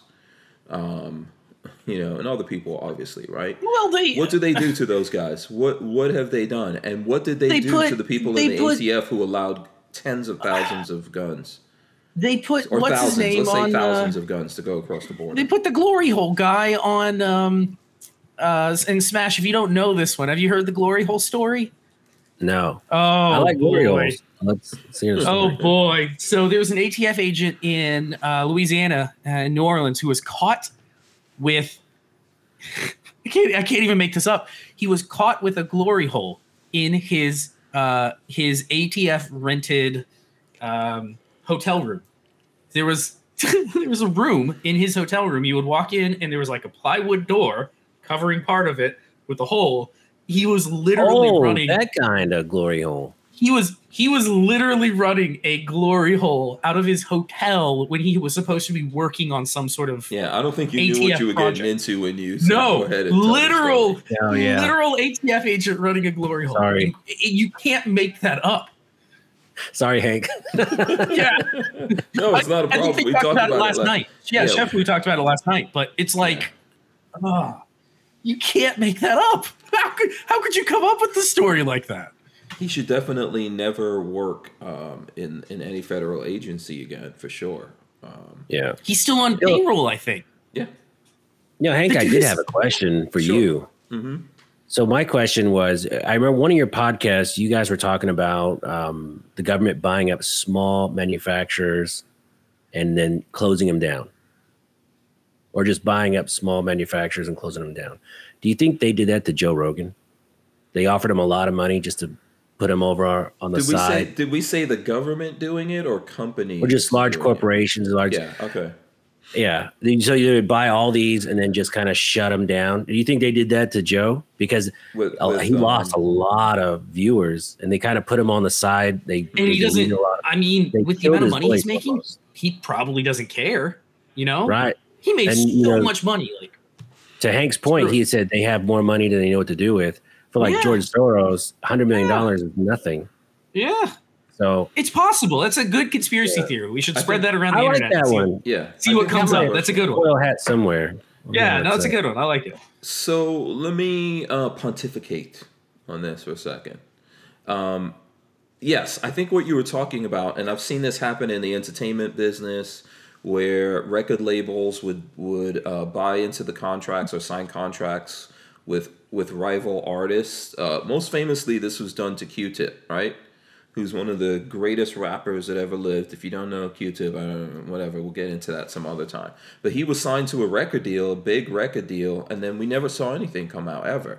And a, and a lot of times uh, they use that as a strategy to stop these guys from getting out there and doing things. And then basically, when you had them under contract, you can get them. So they're they're maybe competing with your artist. When you buy into them, you can get them now to work for your artist, and there's all kinds of things you could do. So I think that that is a strategy, and companies definitely do that. We see that in the social media business, Right. in Corporate America's been doing it. Yeah, Um, Kodak had basically had the fundamentals, the fundamental technology for digital cameras back in 1986, I believe. Mhm. Uh, and they held off as long as they could putting that tech out because it was going to uh, overtake their film business and they made Uh, it so they- difficult for other people to do it. for other people to make to use that technology because they had Right. the basic tech there. Uh, and it took, uh, I mean, it really honestly caused them to go under in the long run because they they held on to film for so long, and then people were like, "Well, fuck, I'm not, we're not using film anymore." And they, by that point, it was too late; they couldn't catch up. Yeah. Um, but yeah, no, the companies, corporations do that all the time. They they buy things out just to shelve them. I think so. Do I know? The the end of Indiana Jones. Yeah. Right. You know Exactly, exactly what true. scene I'm talking about. Yeah. They, they put the Holy Grail, not the Holy Grail, the uh, Ark of the Covenant in a box in a shelf and hide it away. Yes. So do I do? I'm not sure if that was done deliberately with Joe Rogan. I think Spotify um, had a lot of money on hand and they wanted to do something big, and they went after not just Joe Rogan. They actually made some deals with some other um, Right. Entities out there in the podcasting world and all that kind of stuff. But I think where whether it was deliberate, see, because to me, I think you can divide everything or people into either is this deliberate or accidental. So is it deliberate? I don't know. But the definitely if it was accidental, the accidental part of it is they took a voice that everyone was looking at. So even as gun guys, and we're probably more on the conservative side, etc., we looked and we listened to Joe Rogan because he seemed like at least rational, willing to to listen to the conversation. You know, he's had Noir on his show many times, all that kind of stuff, right? And so people were tuning in and, and it was mind bending. You could think about things and put things together. Too many people were paying attention to that. You know, uh, the one person who could have Alex Jones on there and get millions and millions of views, and he, for some reason, took the money, right? And, and went over there. And I think the accidental effect of that is basically he's being neutered. At least our access to what he's doing was neutered but he's got the money. And maybe as an older guy with a family you know and he wanted to get out of of um, LA get out of California and do all and, and do all that kind of stuff it was I'm not saying it was a, a bad move for him. Um, but effectively I think that's what happened there right? Now it, Yeah. He, he's gonna pay a price for that but I don't know if he really cares I don't know if it He's made, really his, matters he's made a killing. What's it matter? yeah, I don't know if it Yeah, I really think matters he was to him. worth about eight or nine million before you took that deal. really? Okay. Oh yeah, he was. A millionaire way before. Yeah, I'm, no, I'm sure he's a millionaire. I would assume he had more than I would like. If someone, if you asked me, what do you think Joe Rogan was worth? He's not like a super A-list star, but he's a comedian and he works hard. He's always working. He's been doing the podcast. I was assuming he was at least making maybe like five million a year just from being on YouTube and having the podcast itself and all that. And Oh, then these guys came along and gave him the big lump sum uh, amount of money. Now it's not forever. The question is, if he goes the whole full five years and then tries to come out of that contract and go do something else, will he be able to come back, or would if someone else have stepped? I don't know, maybe Hank Strange stepped in to that posi- position, right? And and there's a whole bunch of other guys that have big podcasts out there. I don't even uh, like this is a little fledgling podcast, even though it's the best one. In The Kazakhstani By news told you. By yeah. far. Yes, by far. Um, I think I think everyone's going to pay for that. I think the audience is paying for it. I think um, he's paying for it because there's certain things they won't allow on Spotify, and then we don't have we don't have access to it. So, in, in effect, it comes out to the same thing, whether it was accidental or deliberate. You know. Yeah. Yeah. The question is is anyone going to step into that spot and really fill that spot of what Joe Rogan was doing? What do you guys think about that? I don't Is, think so. is He there was an anyone else out there that could do that? I don't think so. I mean, honestly, I don't have the star power to get, you know, uh, any of those guests that he's that he's getting. I well, okay, one time I got Noir on this show. But you Oh, know, I didn't watch that one. Yeah, he's he was on the show one time, but you know, you balance it out like Joe Rogan, go on Joe Rogan, go on Hank Strange, you know. Um, and I've gotten a lot of people in the gun world or whatever to come on the show, but I, you know, I'm not Joe Rogan. I don't have access to the people that he does. That look when he had on the guy from Twitter, I think it was powerful. It, it helped Oh, me to yeah. realize how evil Twitter was. Yeah, when Elon Musk smoked a joint, I, that blew me away. I was like, wow, that was amazing. Yeah. So there's a guy who can get Musk to sit down and talk about things. He can have Alex Jones on. You know, I mean, come on, man. I think potentially, if he really wanted to, I think that Rogan didn't really want to, and there was already stuff going on. He could have had Trump come on there. Oh yeah, he asked to be on. His Um, yeah. Trump's people asked. To, they reached out. They wanted him, I think, to fly to to Washington. That's the rumor I heard. They My wanted Rogan to fly to Washington. Mm-hmm. Yeah, Yeah, if And I was it. Trump, I would have gone to I would have gone out to Rogan. That so I don't know. See, see, that's where maybe Trump's ego or something got in the way. Because really, Rogan doesn't go out to anyone, and it, I don't Well, I think it's a power play. But I think you he mentioned it on his podcast that he said no. He didn't. He didn't want it. He didn't want him to come on. Oh, okay, he didn't want him to. Yeah. Yeah, Even I though that would have been blockbuster ratings. It would have, but maybe people would say it's time to stop this guy. You know, this is maybe he's worried. Maybe he was worried about that, and maybe that's even why he took the payday, right? Because ultimately, you have to think about your family. And he's like, I'm going to take this payday. I'm going to get this money to take care of my kids going forward. Because at some point, they're going to muzzle me. And it, it is effectively what happened over um, I think with um, look, I always thought when and and th- this might like kick up some controversy in the gun world. I always thought when Noir signed on with NRA it was the worst thing. I always thought that. I always thought it was a very good PR move for him. I think that yes, because he got a lot of the NRA machinery behind him, and that Money. helped uh, amplify his, uh, you know, his brand and all that kind of stuff. So I'm not saying he didn't suffer from it. He definitely got paid money, and he and he got he got a lot of good things. I think probably Noir came out on the better end of that deal than the NRA did. Oh for yeah, sure. Um, so I'm not saying you know, but I think it was a bad thing that he did it. I think if he would have just kept going in his own direction, he would have built something even bigger. And if you now, I'm not saying you can't go back, right? We can't go back in time and change things, and I'm not saying to change it. But if you look at what he's doing now without them, when he came on the show here, he said that he found out that he wasn't with NRA TV the same way the rest of us did. right. Yeah, you know so they didn't i think that once that i don't know if they communicate with him now or not we haven't had him back on but since he came out of that he's being himself and who he is. He's been working really hard and still building things. And I think somehow they did control his voice when he was in there. He says that they didn't, and he can do his own thing. And we saw him Right. kind of doing his own thing. But I really feel like you know, whenever I talked about it, and I'm not him in his position, but whenever I talked about it and thought about it, I was like, man, you know, it's so tempting, but I don't know if I really would do that. I don't want to do something where I can't walk away from it because it's so much money that I can't walk away from it. And my understanding of it is he was getting a million dollars a year.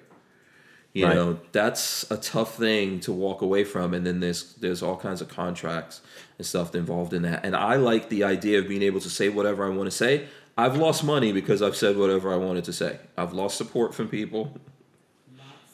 You know, uh, what's that? I can't imagine you being a, yeah, I Lola can't said. imagine you being a controversial character at all. Yeah, I think Lola said lots, right? Yeah, Lola said lots. But I feel good because I feel like, hey, this whole time I get to be me and say what I want to say about stuff. I got to do a child welfare check real quick. Yeah. Okay. so, what do you think about that, Patrick? The you know, what did you think of? I, I know these are kind of like similar situations. If someone if someone were to offer you a lot of money right now to have your own show, they're like, I think you make the Hank Yeah, Strange it. podcast. You'd be out? I wouldn't be out, but I would definitely do my own show. Why? Why not? You'll take the money. I mean, there's no harm in it. If I'm if I get my own show where I can do the hell I want, hell yeah, I would do it. Do you think? So if somebody came to me and said that they need to control my narrative, I don't know that I would do that. That's Yeah, but they always different. say they don't want to control your narrative, right? I Well, we- we've when we get to that point- stuff- we've we done stuff where point, people told there. us, "Oh, we're not going to control your narrative." Fuck off with that. So, so the the question is, like, they always say. I mean, I think Rogan said, "Oh, these guys are going to let me do whatever I want to do." And then he got caught saying, "Yeah, they didn't let me do this one and this one and this one and this one."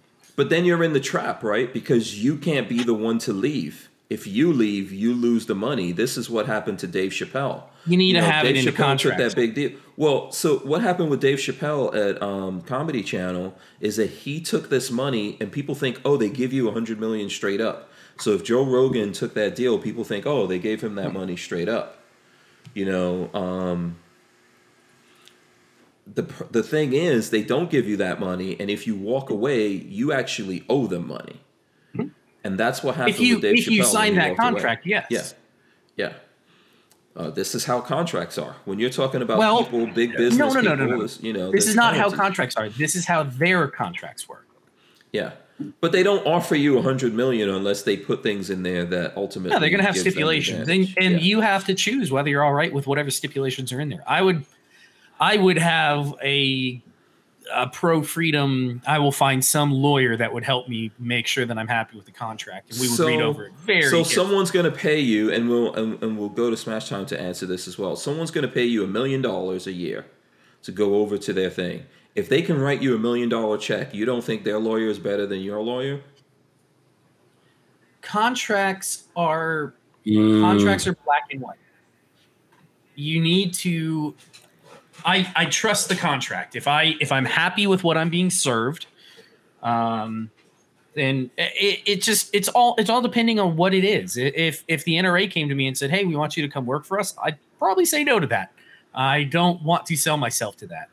If uh, some other companies out there, and there are probably plenty of them, wanted to work with me, I d- would consider it depending on how what they the are. contract says. Yeah, it's it's all based on on what am I getting paid? Is it worth my time? Is it worth? Mm-hmm. Because at some point you're selling out. Is it worth me your selling reputation. out? Yeah. To, yeah, Yeah. is it worth me selling out to this company versus other things? There's a whole lot that So, goes in. so once you tell your wife, Yeah. and and Smash Mouth, you could you could jump in here anyway. But my point is this, and this is what I always thought: the minute I tell Lola these people are going to give me a million dollars, w- it- no matter it- no, first of all, if they're going to give you a million dollars, you don't have enough money already to have your lawyer go through. Like they've got more. Big bank takes little bank. I don't care what you think. This is how it works, right? So no matter you, how are you getting a better lawyer than their lawyer? But even if you get a good lawyer and your lawyer finds, like you're saying, the contract is plain, Your lawyer finds something in there, and he's like, "Oh, this is not good. They could do this to you." Okay, it's a million dollars. You already told your wife, and they go, "Oh, you don't like that? Well, you know, we, we can. Uh, you, you don't like a babyface Pete? We'll go get, um, you know, uh, old man face X." instead. I would like to think that my integrity is worth more than money, but it's hard to say. It depends on Once what you sort of told your wife about the million dollars a year, I don't tell Marley about what I'm making in certain things. I, I you so know, you messed up. It has to be like ten million dollars. Ten million is a lot of money. Yeah. There you go. There you That go. is that's where you start hitting that a million dollars a year. Eh, Oh, I'm not oh gonna wait, wait, wait. Yeah, we just leveled up. 10, then. 10, we're starting to talk like, what are we going to need to do here? twenty. I might go to prison. Oh, you're really getting crazy now.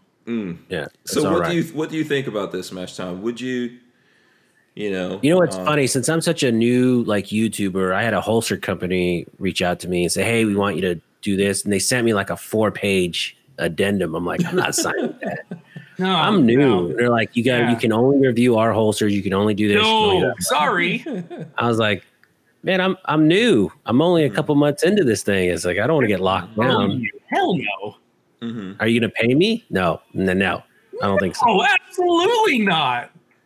You got to I always get made fun of- rights. I always get made fun of because I use those sticky holsters anyway. Yeah, we've got I've got a few sticky holsters. This, See? you got a ton of holsters. Yeah, I got lots of different kinds of holsters. Um, and I'll be honest with you guys, like a lot of people that I do things with, there is no contract. There are some people, there there are some businesses out there, um, you know, that we, we do It's- stuff it's- with and we have a, technically a contract. But I would encourage people to work with me on a one-off basis. That's what I say. Mm-hmm. Yeah, Yeah, that you just work one project smart. at a time. If you're unhappy with delivery of one of the projects, then we can go our separate ways. yeah. But Well, hey, that's another question. Since I'm brand new, and I'm sure there's other YouTubers out there that have just started um, getting into this, are there any pitfalls I should look out for? Because I'm pretty new, and I have a few things I'm reviewing, you know, for companies. That's cool that they sent me. I thought, hey, man, that's awesome. They're sending me stuff, but is there anything I should look out for and stay Well, I away mean, from? so just, ju- I'm going to answer that, but just to like end cap something that we're talking about here. For me, the biggest thing, and I have these conversations with Lola. I don't get into things with people where whatever they. So we've got people sponsoring this particular show. You know, Walther Arms is out there. Lots of other people that come and help us do this. I don't like to get into things with people where if something goes wrong and they need to walk away from me, that I'm gonna. It's gonna be the end of the world for me. So obviously it's tough, right? Because you we need money to pay for the things around here and make it happen. But I don't want it to be an end of the world situation and they're like, hey, if you don't do this or if you don't apologize or whatever, you know, where I'm like, oh, wait a second, I can't, you know, I can't do that. I, you know, I won't be able to pay my bills or, you know, this is too much to lose. So that's that's how I look at it. That way they can do their thing. You know, it might hurt a little bit, but I'm gonna get over it. one So- thing I found for me personally is I don't like reviewing or working on things that I don't like. Mhm. So if I f- think there's something out, if somebody gets in contact with me and says, "Hey, I want you to review this," and I think it's a terrible product or I just don't like it, I'll say no. I won't necessarily give them the reason that oh your product Mhm. sucks, but it's just like it doesn't fit. I don't like like you know I don't I don't want to put negativity out there necessarily. I don't want to go out there and be like, "Nah, fuck this thing. Don't buy this." Mhm. Um, because there may be somebody who does like it or has a use for it, but it's Yeah. just not me. Also, I think you So should go slow on. Th- things. well, I mean, it's. I think it's up to you, but I would go slow on things. So, Build I think- relationships too. I- That's what's been good here. huh? It's a lot The about building relationships has Yeah. been really good. Yeah, it's a lot about Right. building relationships. I think I understand what Patrick is saying. If I really don't like something and I'm, and I'm talking to someone, I have to at least say to them, you know, I don't like this thing. Can you, if if we do this, can I help improve this thing? Is there Mhm. something productive? Because I don't want to. I know what it is. Like there's dudes out there. There's men and women out there, right? Lola said she had a uh, she, she she got a warning that she can't say there's dudes or guys. You gotta so that's why that's in my brain. But there's folks out there that um, they this is they, they can't buy every gun in the world. I can't buy every gun in the world. But there's but there's people out there. If I push them towards buying a gun, which is really what I don't want to do, and they spend their last money on that and it's a piece of crap they are the ones who are going to take the loss for that and i know that i've already done that when i started doing this and i didn't know anyone and you know i had to go buy things and overpay for things and and then it didn't have that same value when i went to so for me i, I function off of that so if a company is willing to try to make their thing better and own up to whatever they did and we can work on that and that's an opportunity for me to help make that thing better i would go in that direction. But really the the relationship and taking your time and figuring out what's going on here is way more important than going this is the most awesome thing in the world. Check this out mm-hmm. Well, I've decided to go more diplomatic with it because yeah, I do outside sales for a living. I've been doing it Mm. 20 years, and instead of burning bridges, I'm I review it, and if it sucked and I didn't like it, I just wouldn't post the video, and I would give Yeah. it back. I'm like, hey, no harm, no foul, man, but I, I don't like it. I won't. yeah I won't dog them out though publicly because that's just that's not cool. yeah you know i And- think and the ahead. thing that I found is if anybody asks me for my opinion, I will give it to you in a heartbeat. If somebody asks me, "Hey, what do you think about this grip?" I'll be like, "That thing sucks," but um, I'm, I'm more than willing to say I tried it. It doesn't work for me. yeah Uh, exactly. But Yeah, I would have a little twist on that because I know lots of people do that where if they try out something and they don't like it, it doesn't go up on YouTube. Well, or it doesn't go out there in the world. I think the problem with that is then it's going like there's going to be a reflection um, to pe- to folks out there that everything that so you like everything, Hmm. you know, and they may not understand that if you don't like things, they're not you're not putting them out there, and then that's why you don't see the thing. So in other words, read between the lines. If you don't see something here, then I don't like it. Well, that's too complicated, right? They don't know. Like, did you get it? And you didn't like it, or why is this thing?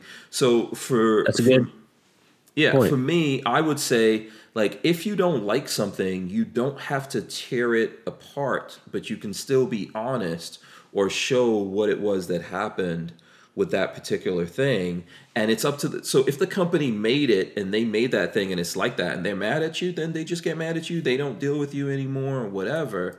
And you put that thing out there. If they really care about their product, they can work with you to make that thing better you know and i think you find like there's lots of things i think um, there's been instances for example where there's companies where i like their products but we're doing something with that gun let's say and something goes wrong and we fix it like it and i leave it in the video or where we come across that thing and we're like yeah we had this problem with this and we leave it in there and those companies make me like them more when they don't get mad at me as a matter of fact we had an instance where a company ran into that issue that we showed in the video somewhere and they're like how did you guys deal with that again and i said mm-hmm. go Oh, look at the nice. video go look at the video at this point because that's how we dealt Yeah. with it I remember know? exactly what product that is, and Yeah. I still like the gun. I had no problem with the gun. They just Yeah. uh, it one of the screws came loose in, tri- in shipping, and the the lever, uh, the loading Yeah. gate fell off. It Yeah. fell in, into the action.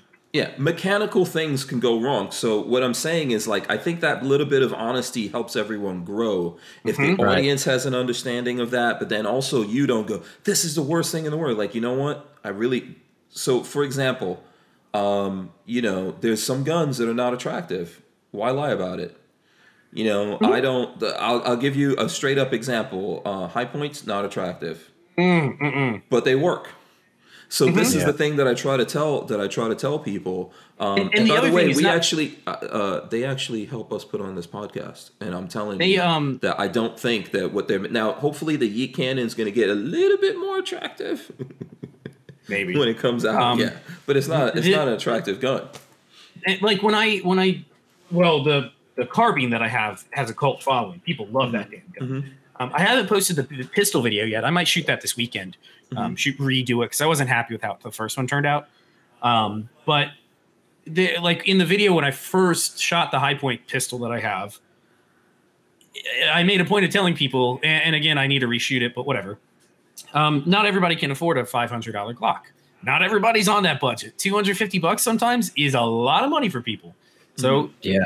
My my point when I did the video was like, if that's all you got, Pennywise, will this work for you? And I had good results with the pistol. I've had people say otherwise, but personally, my experience with the one, and I just got an off the shelf gun. It wasn't mm-hmm. fancy, and it worked fine. So Yeah, my Hi-Point pistol is used. I bought it for like less than a hundred bucks, and Yeah. it works. And and I did have some issues with it because I tried to clean it and take it apart, and all the springs. popped Oh, they're out. not fun to do. And Hi-Point sent it to me, but they I shot Take a nine millimeter apart. once, and it was weird. oh, Yeah. But they sent me Yeah. the parts. So here's the thing. Like, let's be honest about what it is and let people know, like, hey, this is not the most attractive gun. Looks like probably like a hair dryer.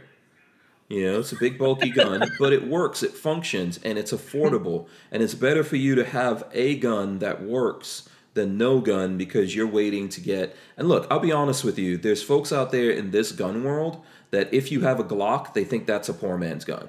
So someone's going to say, "Oh, the Hi-Point's a poor man's gun." Then to someone like- else, the Glock is a poor man's gun, and to someone else, you know, uh, give me one of those uh, real fancy guns out there. You know, they're going to be, "Oh, that's a that's that's more expensive." They're going to go, "Oh, that's a Poor. This like a Cabot Guns 1911 is an expensive 1911 mm-hmm. entry point. I think thirty five hundred dollars, right, or Wow. five thousand dollars for a 1911. Mm.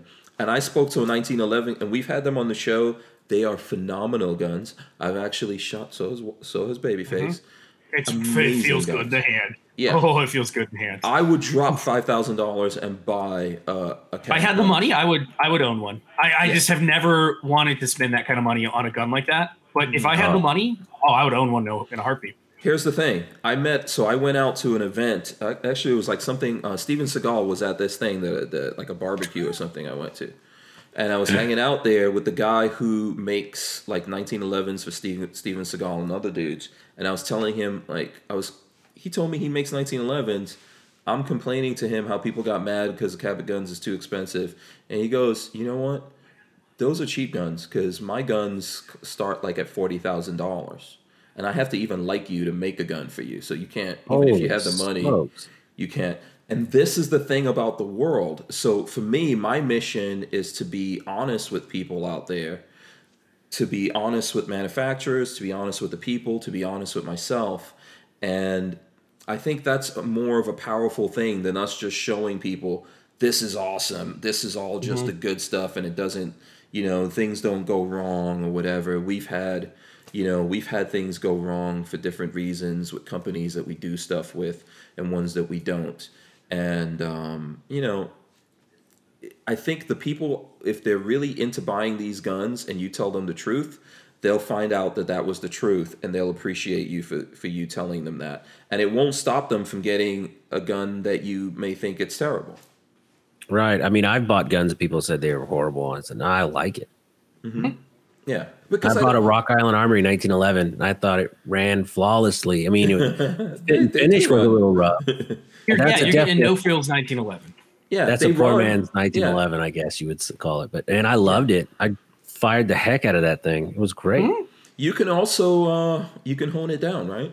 I think I cut my Oh, you can absolutely- slide though.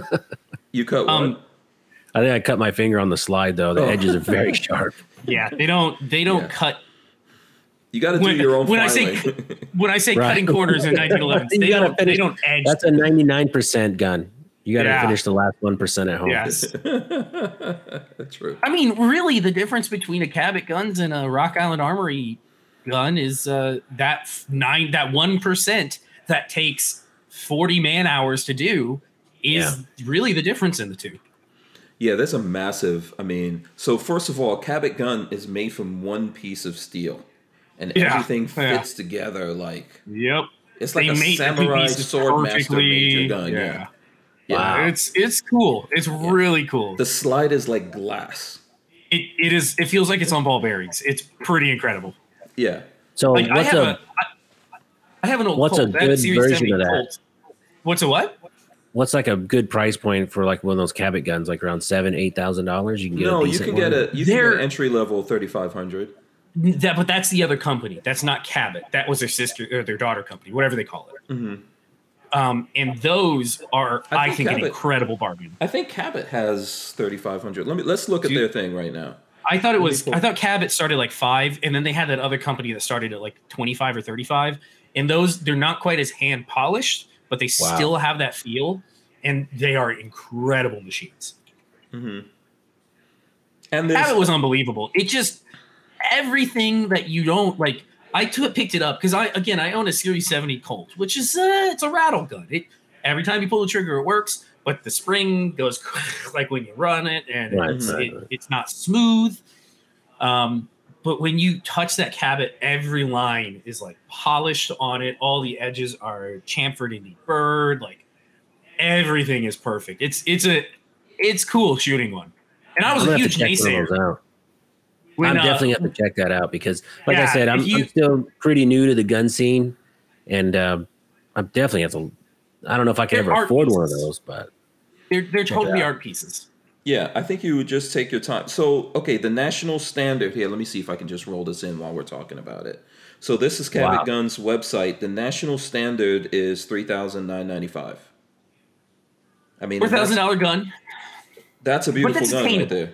It's Yeah. attainable. That's one of those things that if you gotta have a, a high in 1911, Yeah, Uh, there's three or four guns money- you can't buy when you buy it, but it's you're gonna be like. but you can put that, that money aside and get it. For Yeah, and and that doesn't have to be a safe queen. Mm-mm. No, you Yeah. need to shoot those. Yeah. So I think that's probably the you know um, that's probably the entry level for them, as Patrick was saying, because I see we're going up a little bit here. Mm-hmm. They go up to millions of for two ninety five, for two ninety five, for Wow. the Nero is the Nero's nice, and that's That's course- sweet. Yeah, uh, gentleman's carry. Okay, this is what I like right here. This icon, I just like the super simplicity of this gun. oh yeah, You know. oh wow, So that that's is five grand. I I, mean, Lola can save and buy me this without a doubt. And I Got to get rid of I a won't- car. Would you trade out a car for one of those? uh, no, I can have it. no, no. I believe I can. Oh, have what do you all. drive? What's what's your uh, what kind of cars are you into? Yeah, we haven't got cars at all. Yeah, Hank let's, is a yeah, car guy. Yeah, let's talk cars. Um, Hank is a huge car guy. I'm So- I'm less of a car guy. yeah, well, yeah, I think you're a little. You're you're a car guy. You grew, you grew up definitely grew up with a car guy. a car guy. Yeah, you. But so so right now, my daily driver is a van, a Class B van, camper van. It's mine is a is a um, Coachmen Beyond, which is built on a Ford Transit. You know the Ford Transit vans, the work Yeah. vans. It's built on that. That's pretty much what I drive every day. It's all wheel drive, twin turbo, V6. Uh, my other car is like a Volkswagen, I like to say, but it's an Audi R8. Oh, those are nice. Yeah, V10 Audi R8. So Oh, it's a V10. yeah, you know, I like Man, they have the drive. best resale value. Those cars really hold their value. Yeah. Oh yeah, I love it. It's my second one that I've had. I started out with like the the the second gen, and this one that I have now is a first gen, which is a little bit more analog. And then I then I put you know tech stuff in it because Volkswagen Group is terrible when it comes to software. I think um, this is something I've learned about the Volkswagen Group. They're really good at engineering and building really high quality cars, but software stuff like their um, navigation systems and things like that are facada. You know, or, uh, hopefully I said that right. Uh, someone who's Italian out there will let me know. So, yeah, that's um, you know, that's that's like what I have. That's what I'm into. Oh, those are what do you great. have? I got a Nissan Altima. Okay. Oh, no, it's a. I have yeah, a, that's a a Nissan. GT Yeah, it's a a, GTR. GTR I see in that thing. I was about Yeah. to say, man, don't try to play me. Yeah. So you know, last year when I hit that rough patch, I mean, I was down to my last two guns, and the GTR was next on the chopping block, and I had actually prepaid months of that. Ooh. Oh, I know. So I was like, man, what do I do? I was like, I need to get a job because I can't let that car go. And uh, man, it's it's so much fun. I GTRs enjoy are it. awesome. I've always wanted one, man. All wheel drive. Uh, yeah, all wheel drive, Godzilla. and it's uh, Godzilla. it makes you a better. It makes you think you're a better driver. That's hard. It's have you ever shot like a really high end long distance rifle, which is like You're oh, like, just- oh man, I can shoot great. yeah, yeah, I'm a, I'm a sniper. that's how the GTR is. It, it makes Yeah. even a, a dummy a good driver. Yeah. Mhm. and it's uh, it's just so much fun. I smile every time I drive it, and That's I an drive iconic all car. the time. That's an icon. What do you? What is there in like some gen? I'm I'm not deep enough into the GTRs to know what gens are. It's but- the newest generation, so it's a R35. okay. So the R34 is the one in Japan. Everyone's still trying to get. Then you have um, 33s and 32s that are, yeah, those are, the here now. classics. Those are the classic ones, right? Right, right. Yeah. So do you have But it I love it. up? I mean, I think Uh, you can tiny those bit. over a thousand horsepower. Uh, well, the problem with the GTR is there's there's there's steps. So if you buy the car and if you invest about nine thousand dollars into it, you can get it up to like 670, 660 horsepower. Mine's at 661. And Six six. the next step up, the next step up is where it gets super expensive.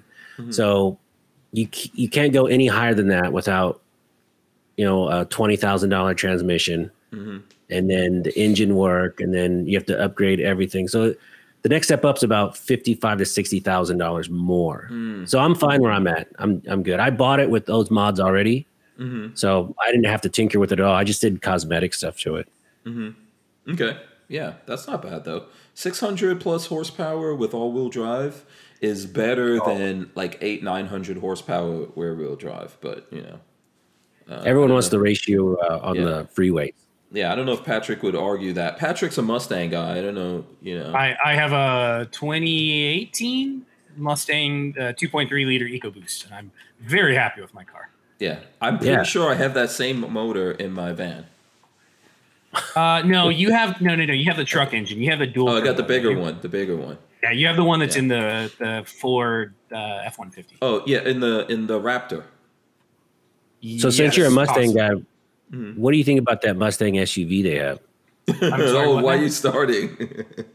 What you- I didn't hear that. I, I missed the whole. What do you think about that whole Mustang SUV? Don't they have like a I- Mustang SUV? That's a, excuse me. I it just went it just went past me. Just I can't even hear what you're saying because it doesn't exist in my brain. It just whew, Oh, it's not that bad. yeah, it's not a Mustang. the the Mach E you're talking about. It looks good. Right. I don't even listen. I hear I hear Chinese coming out of both of you right now.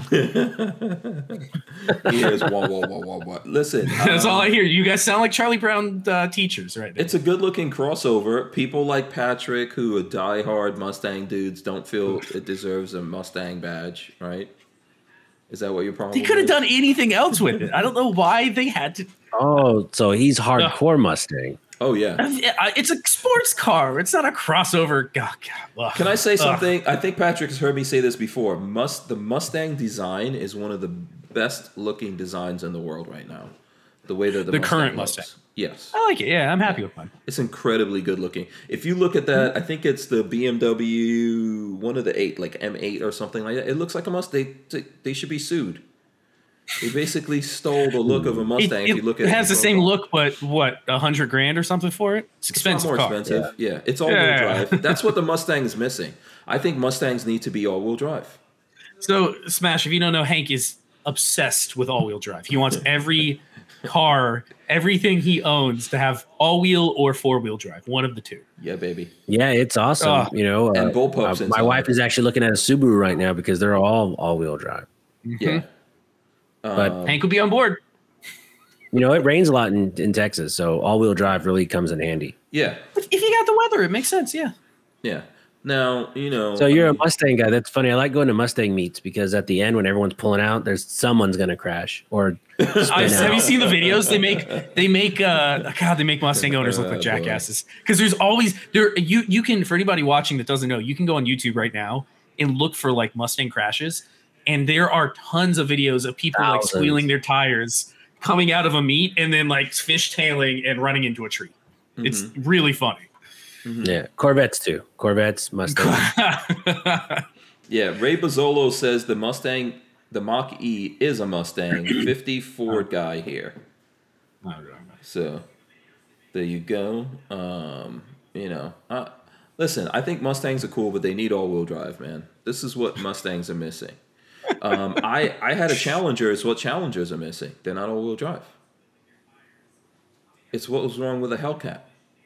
You know, or the red eye that's out there. And your dad, what- your dad no. has a red. Your dad has See, a. that's what's, what's your that's dad's called? what uh, he has a Hellcat Red Eye. Mm-hmm. Uh, yeah, he's got a Hellcat Red Eye. 2020? No, 2019 Hellcat Red Eye. Mm-hmm. Um, but you got to remember that target market is not the European sports car type of person that would have all-wheel drive. No, your dad the target just market wants for to that is cruise.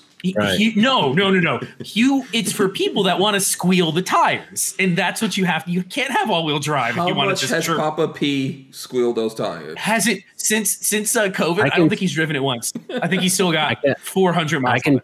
Oh wow. I can chirp tires all the way through fifth gear,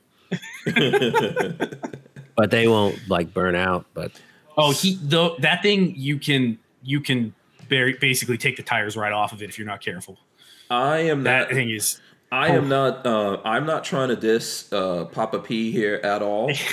Be- he won't take it in rain because he's worried about he, he's worried about the rain getting it dirty. He doesn't want to have to keep cleaning This it. is a true Uh, when- muscle car when- dude. after so COVID came out and he wasn't worried about COVID so much as when uh, last summer when all the rioting happened, he was like, I don't want to go run people over. Like, What if somebody comes up and starts hitting on my car? I'm gonna have to run them over. I'm like, where are you driving? Are you driving in the hood with your car? Like, what? Are you, None of oh, that That's gonna happened to me. you got I people riding in front of you? No, I had just had the GTR wrapped red, and this guy's like, "Hey, man, I'm gonna come shoot the car. Meet me downtown Houston." Okay, cool. So I'm sitting in front of the CVS, and all of a sudden, this huge group of like 50 guys go running No. past, and one stops and looks at me. I'm like, "Oh man, I'm in the Time to- what day is Time to it?" start up. We gotta go.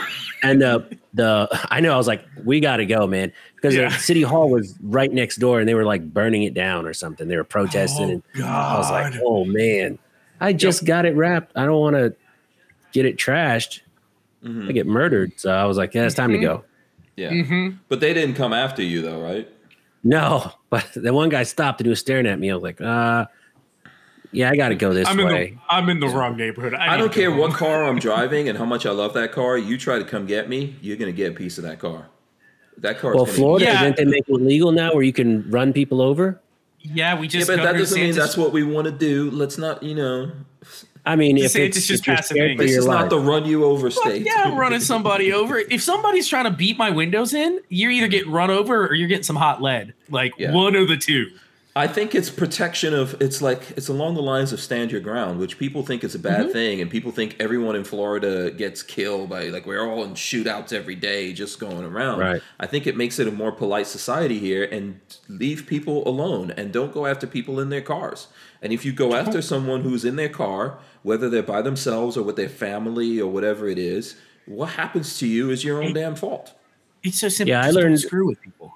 I learned a long time ago during the, the riots when Reginald Denny got pulled out of his semi uh, down the block. That was in the, and, the, the 90s one, right? Yeah. yeah, and then, you know, he had a fire extinguisher on his head, and you know now see- so as a kid in New York, I saw can't that.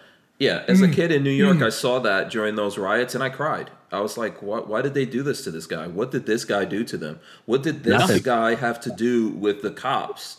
Uh, in the situation that happened with Rodney King, except he was white, like what are we talking about? Absolutely. You know, if was- if, if a black guy does something to to someone in a white community, and white people find the first black guy, and oh wait a second, that's something really horrible we don't want to do, then we don't want to Yeah. do that to any human being. You know, that was a weird time as a kid watching that. It was just weird to see it. I got to see that, and then I watched the uh, that bank robbery live in downtown LA where they were had those machine guns and they had all that body armor on, and nobody cops- could it was like the movie Heat. Yeah. Yeah. I thought it was a movie. It was crazy. Cops had Yeah. no. Was that the FBI that, that tried to help too? Or no, the FBI. That was the FBI shooting was in Miami. The, Yeah. That one. Boss But yeah, they, Yeah, they, that- they were ill prepared. They had like The The LA revolvers. one, they had revolvers and shotguns, and these guys Yeah. were just mowing them down. yeah, completely ill prepared. yeah. Um, Yeah. Boss Hog is uh, he says is smash in Houston because I live in Spring. So there you Oh, go. nice! I'm in spring myself. Boom! You guys are neighbors. Connection made. Neighbors, good people. Yeah. Who, who um, said that? Boss Hog. He's a Boss good Hog. dude. Oh yeah, yeah. Boss Good Hog's a nice guy. Yeah, yeah. He's not, you know, if just in case you're wondering, if all of a sudden a dude named Boss Hog starts knocking on the door. What's weird is when I go to academy now, I was there with my kids, and um, this guy's like, "What's up, Smash Time?" And now my You're daughter, like, oh. six, she she tells everyone I'm a famous YouTuber. I'm like, please stop Awesome. saying that. That's so. She tells all her friends in school. I'm like, please stop. Don't. yeah. That's awesome. No, that's fantastic. Not really. It's, uh, I love her to death. Proud of awesome. Yeah. I don't know who Robert Vick is. Robert Vick says who is Babyface and who is Hank Strange. So you want to answer that? Oh, Robert Vick's my buddy. He's a good Oh, dude. He's one of my viewers. Awesome, awesome. Shout out to him. B- Babyface, And this are is you? just water, by the way. By No, everyone cool. kept asking in I the mean, chat. They're uh, like, "What is yeah. that?" yeah. Just water. You're- I had a uh, I had another big nose tonight. Um, This is Swamphead Brewery is a local local place. Oh, hold on, come on, camera. There you go. Yeah, you tried to get Lola to drink this thing. She it was too hoppy for her. Yeah, I don't know what Um, you're doing. Yeah, you try. I thought Lola. Lola likes mixed drinks. She doesn't like beer, right? Yeah, Likes Yeah. a good whiskey sour. She's a classy lady. She's not a beer drinker. yeah. Yeah. Um, let's see. Oh, here's another thing. American Gun Chick is out there. She says, "Hey, it's Smash. He was training in Bay next to my last class. Uh, I was hosting a few weeks ago. Also, Oh, yeah. Woot woot. Where It's a small world. So Yeah. I was out there with uh, Greg performance shooting, and then he goes, "Hey man, is your friend next door?" I'm like, "Who? Oh, she's like a, a famous YouTuber." I'm like, "Oh, it might be that American Gun chick." He goes, "Yeah, that's her." I'm like, Yeah, "Oh man, what a small world." You didn't go over there and did just- introduce yourself to Brickell. She's cool. She's Yeah. easy. Oh man, she. Well, we Well, chatted on, a wait, little wait, bit on. stop. She's not easy. She's easy to talk. to. Gotta correct yourself. No, there. we had chatted a little bit on IG, and Uh-huh. uh, she's super cool. But then, uh, you know, she was all business, man. She was out there with her team, and she was training. And I was like, hey, uh, Yeah. I'd bother her like during a break, but she was focused. So, Yeah, American Gun Chick is focused. So you They're- know, they're in don't let the the- cuteness. Don't let the cuteness fool you. She will. she They're in will that general area now aren't- for a while, aren't they? Yes.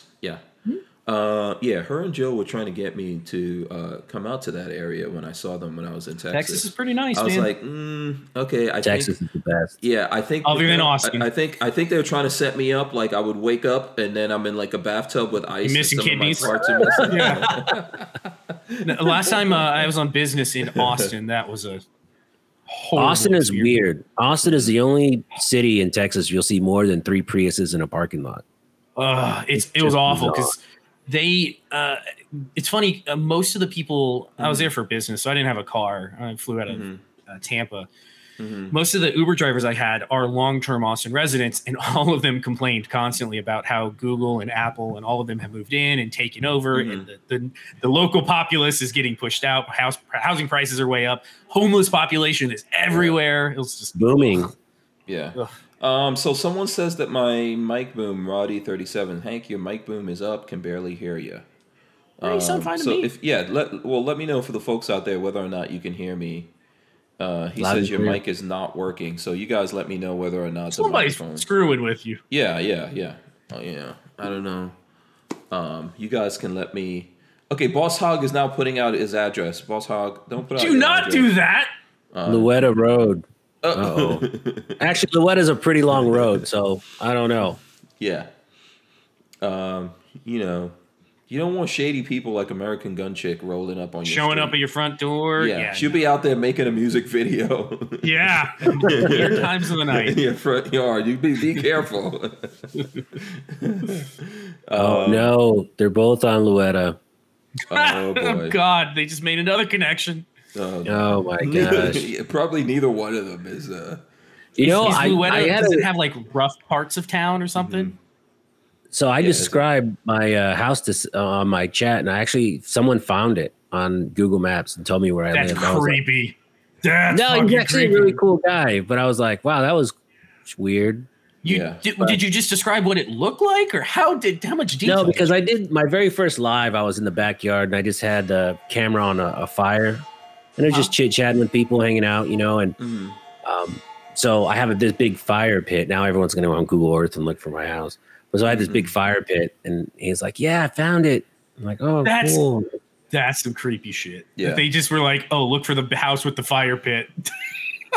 I think any of us are easy to find, and you know, Oh, with, with technology and stuff like that. Yeah, But just don't go to it. Don't Academy show up on Monday. Wednesday, Friday. I'm right there. Yeah. So- does Academy does Academy like um do they take care of you, man? Because you're bringing people into the store, you're advertising them. yeah, Do you they- got to be yeah. you're getting Do famous they, now. Do they help you out with this at all? Are they friendly to you? No, I mean they. I can sneak a camera in there once in a while, but that- no one. I haven't reached out to anybody at Academy now.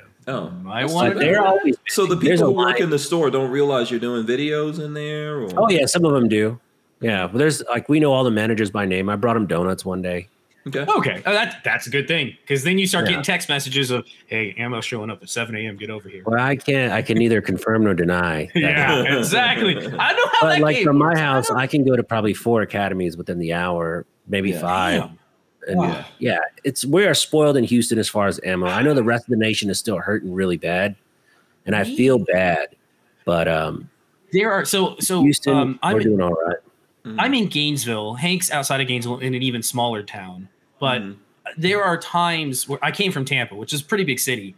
And there are times that I miss big city living where you have stuff like that. Like I could go to four different academies in no time.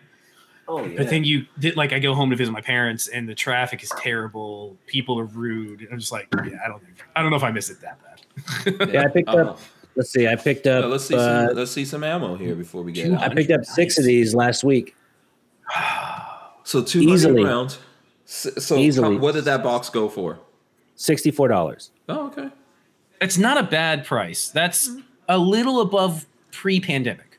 You know, Blazer. It's uh, this nine millimeter. I think this is the one twenty-four is 18, 1850, Which That's you know, I miss the days of it being uh, ten ninety-nine and nine ninety-nine, but hmm in that's in that's time. I- I think in time it will come back down.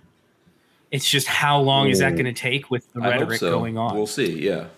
It did. It I mean, it would be a remember during um, Smash, were you into guns during the, just after the Sandy Hook stuff, 2013, yeah. Oh yeah, yeah. So Mhm. I remember that. Remember those times were terrible trying to get stuff, and Mhm. it came back down. Right. It just took time, which I think is going to happen again.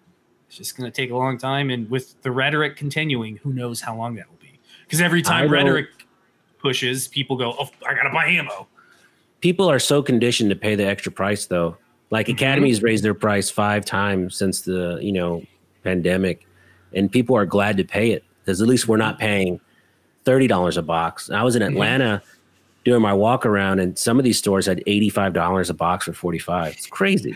Mm. There, uh, this, I do a lot of reloading, and I've been without primers for a while. I started following a reloading uh, Discord where they post deals as they come in, and I, I picked up powder at a really good price. I'm happy with that. But like today, primers came back in stock at a couple different places. A normal box of primers for anybody out there who doesn't reload, a normal price for a box of primers, a thousand primers should be about 35 bucks. Mhm. That was a good price. They came in on stock in Midway today for $75. And I could have bought some, but I'm just like, do I really need them that bad to pay like two? a Here's the question. But are, No. are, are prices ever going to go back to pre? Uh, pandemic levels. They will. no, I I, don't they think will. they will. I don't think they're going to go all the way down there. These I got guys have built in. They've built. I got a steak. I got a Texas steak dinner, babyface Pete. Oh I will boy! bet you by the end of 2021, they will still be at least 20% higher. I no, I I'm with you there. No, I, I'm with you there. I don't think it's going to be during the Biden administration. It's going to be hard for prices to come down. It, Mhm. 2024, if a Republican gets in that is truly pro-gun or at least not anti-gun, I think prices will settle back in. It, it really depends on what happens in the next year because they they're pushing hard to get things passed right now. I well, you know, the thing that he could do easily without anything is just ban the imports of ammo and firearms from different countries. He could do that with a stroke of a pen, and there's nothing you could do about it. yep, absolutely. Why didn't he do that? That's the low hanging fruit. the, the, the problem is the next administration, even if a Republican does get in, that's probably not going to be their first. I think that's on on the books. to- I think that's vote. on the books for them. They're afraid to go too far because I think yes, at some point here we are going to get this to swing back. You know, maybe we'll get uh, you know President DeSantis or something like that. Uh, I would love it. know. He's been doing good here. the, the, here's the problem. Your guys, your guys' governor in Texas has been pretty awesome too, He's all and right. and and the uh, the attorney general has been pushing back a lot. yeah. The Mm, thing is, he's all is right. I think a lot of these companies, you know, they built in because remember, look, the companies have to they get have to get more machinery, hire more people, and all that kind of stuff. They're not going to come off those prices easily because they have they have to do that to compensate for the for the ramp up that they had to do, which we Right. want them to do so that the prices do come down. But going They- back to pre-pandemic is when we have a when we have too much in the system. That's what's gonna happen, See though. that, yeah. I think but, that's- but we're not going to that see that for a while. We're not going to see No. too much in the system No, for at it's least gonna be a like long the next time. year. We won't see too much in Prices the system. prices have come down. I think people have gotten to the point where they have just blown their load too heavily and are are uh, running out of money on spending ammo. Because I noticed uh, beginning of the year prices were people were paying upwards 85 cents a round for 556. Mm-hmm. If you catch That's the great. deals online when they go up, you can now get them at 50 cents around, 55 cents around, which is still overpriced, Mhm. but it's coming back. It's going, it's trending in the right direction. Oh man, we were buying. Sorry. So this is a, a popular one. This Winchester. This started out for a buck nineteen, then it went to a buck twenty nine. I think today was I buy this today or yesterday? I bought two of these yesterday. I think they were one thirty five a piece. That's So expensive. this is it's expensive, but I don't know. I'm shooting a lot this weekend, and I don't want to go into my stash. So Mhm. yeah, no, no, no. If you, I would rather shoot up new ammo than stuff that I have stashed away. Plus, Um, I know I a lot of friends now that they've just What reached their limit. I know a lot of people that are just like, "Hey, I've I've reached my my limit. I just buy what I shoot now, and then that's it." Like I'm doing an event this Um, weekend, and I need ammo to give away for like raffles and stuff. So Mhm. it's it's going to take time, but I'm I'm confident it prices will come down in time. And the the one problem that we have right now is a lot of new people in the market that don't know historic pricing and didn't know that just before the pandemic you could buy a thousand rounds of brass nine millimeter for 180 bucks off of Palmetto State. Mhm. You know, people Oh, weren't man. aware that that was a thing. Mhm. Those were the those were the days. Eight 180 dollars for a, a, a crate, a case of ammo. Mhm. Um, and I do think we'll go back there. It just it it all unfortunately all depends on politics right now. hmm Night Train says he bought that same box of Winchester for 149 a few weeks ago. oh wow, Um, like I said, Houston, we're spoiled. yeah. I Thank think, God for Academy. yeah. See what happens when we start talking about guns and we can't we can't even stop. You can't stop Oh talking. God, it's about already the- nine oh five. Yeah, we gotta we gotta wrap it up. Awesomeness, yeah. Um, I know there's. Uh, let me see. There's a bunch of people out there. Shout out to Richard Monder. I see him out there. He's listening Mm-hmm. to us from or watching us in England. It's like two thirty, uh, two o'clock in the morning. Yeah, o'clock morning. jolly old England. Um, yeah, man. I I hope this. I really do hope this gets better. Um, we're gonna have to make some changes in I think in order to really see that. Otherwise, it's gonna stay like this. Because yes, there's a lot of new gun owners that came online, and if you're a new gun owner and you hate these prices, uh, Stop make buying. sure. Yeah, think about your voting Yeah. uh, practices also, please. Think about your voting and stop buying. If everybody just chilled out, there would be a massive surplus. Prices would come Mm-hmm. down. It's it's. I mean, the it's pure economics. The demand is high, the price goes high. Like it's just the way it is. Yeah, Right.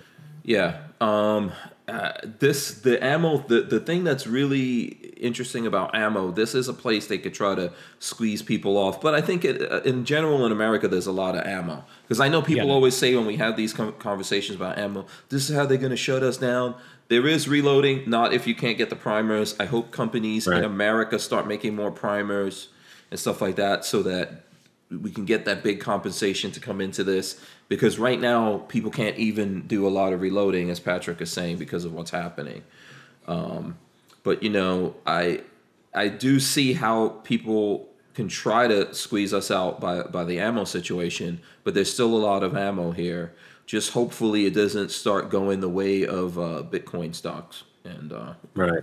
I would play the race Yeah. card as soon as they started banning cheap ammo. I'd be like, hey, that's racist because that hurts. It hurts Or lower. Absolutely, it hurts poor people, lower income yeah people. i think we need to play the race card with everything until they They stop the played nonsense. it. The left plays it on the right constantly. Yeah. So Yeah. yeah, maybe Yeah. it's time for Right. their own medicine. Yes, that's that's what I think. Anyway, listen, this was a great conversation. I hope I hope that you'll come back here, Smash Time, and hang out. Oh, with us. anytime. This has been a blast. Yeah, and um, and then hopefully Lola's saying, I wonder if greed and or stockpiling is adding to increase in price. Mm, It happened back after 2013. I I don't know. I think people are hoarding for themselves. I don't. Mhm. I don't know a lot of people Yeah. that are buying secondhand ammo like they did yeah, uh, 10 years ago. I think it's just the, all the new gun owners that came in. So I, just, I agree. Yeah, It, it- what And more there's do a, you? there's what- a lot of gun owners that are new that have big wallets. A friend of mine, you know, I was having dinner with him. And he's like, "Hey, I just bought five thousand rounds of uh, two two three. Cool. How much you pay? Forty one hundred dollars. that's but that's he- nuts. He's got more money than time, and he doesn't know. He Sense. just got into the sport. and that's a Yeah. benefit. If you're the guy who bought ammo before when it was cheap, and you're selling it for that, good for you, man. You you know, um, capitalism The- right there. This is You know. what other proof do you need beyond the fact that even even lefties have during the pandemic during the riots have decided Mm-hmm. "Ah, i think i want a gun in my house you know like what Mhm. more proof do you need that Americans want their firearms? You know, they love their guns. Yeah. Um, so a couple. So Lola, by the way, wants me to remind everyone that she puts ammo deals up on Lola's deals, so you guys can go check out Lola's deals Oh, nice. and get some ammo deals out there. I know not everyone's gonna like that. If you're the guy who bought um, ammo for five bucks a box or something like that back in, in the olden days, I can't even look. Those days are gone for- for a while. Yeah, we we also had inflation. This is a. I know we need to get off the subject, but inflation, people. All these checks getting given out, and not really to the people, but the money that they're writing to other people. That's inflation. We're never going to see prices like we saw before. So, by the way, was it Armament and Axe's birthday or something like that? You can tell me Armament and Axe's. If I, I saw someone talking about a happy birthday or whatever there, so let me know if that's indeed the case, so we could do that before we actually get out of here. Um, like I was saying just now, I hope that Smash Time you come back and hang out with Oh, us. anytime. Yeah, man. If we're in Texas, we'll come out and see you. If if you're actually close to um, if you're close to American Gun Chick and Boss Hog and all that, maybe we'll make a make a thing out thing out of it. Oh man, I'll, I'll carry. I'll carry the bags. All right, awesome. Remember you said that when it comes time when I, when I come out with my bags. Like, yo, get my bags. No, I wouldn't do that. I wouldn't do that. So here's what I want to do here um, to help everyone out. I'm going to start with Babyface P. Um, tell the folks out there, Patrick, uh, where they can find you, how they can support you, when your videos are going up, etc. Let's share that out with the people. youtube.com slash babyfaceP or Instagram is baby underscore face P. Uh, videos normally go up on Mondays. I need to I have a lot of stuff, so there might be some Friday videos coming out soon. Uh, but yeah, mostly Mondays. Okay, mostly Mondays. There you go. Make sure you guys, um, you know, subscribe to Baby Babyface P here. I see the channel. The channel's doing well. You know, people enjoying nicely. the the Babyface P experience. You got more to come. I have lots of projects. We're gonna make more stuff. It's just a matter of wanting to do it. Yeah. Um, so now we'll, we'll go to Smash Time here and find out. I don't know whether or not it's Armin and Axe's uh, birthday or not. He's got to tell me here. But uh, so Smash Time, where can the people find you? How can they communicate with you? What social media are you on, etc. oh, I have an Instagram. It's well, following Babyface P. He was so polished, man. It was so smooth. So if you want to find me on YouTube, just do uh, like Smash Time Ammo. Because if you just put in Smash Time, it's like a ballet company. You don't want to. you don't want to Yeah. do that one. Are you sure Uh, that's not then- you? Are you sure? Well, you know, if the tights fit, right? Yeah. And then as far as um, Instagram, it's smash underscore time. Um, and uh, yeah, reach out to me. I answer almost every single comment on my videos. I try to anyway, because if they're going to take the time out to comment, I'm going to try and take the time out to respond. So yeah. it's a lot of fun. Come hang out. Yeah, absolutely. Um, I really do appreciate you coming on. Uh, we need to spend you know more time doing this, and uh, you know I want to check out more of your stuff and all of that. I hope the folks out there will look into it as well. Um, and then you do you do um, your own kind of broadcast, right? You go live, right?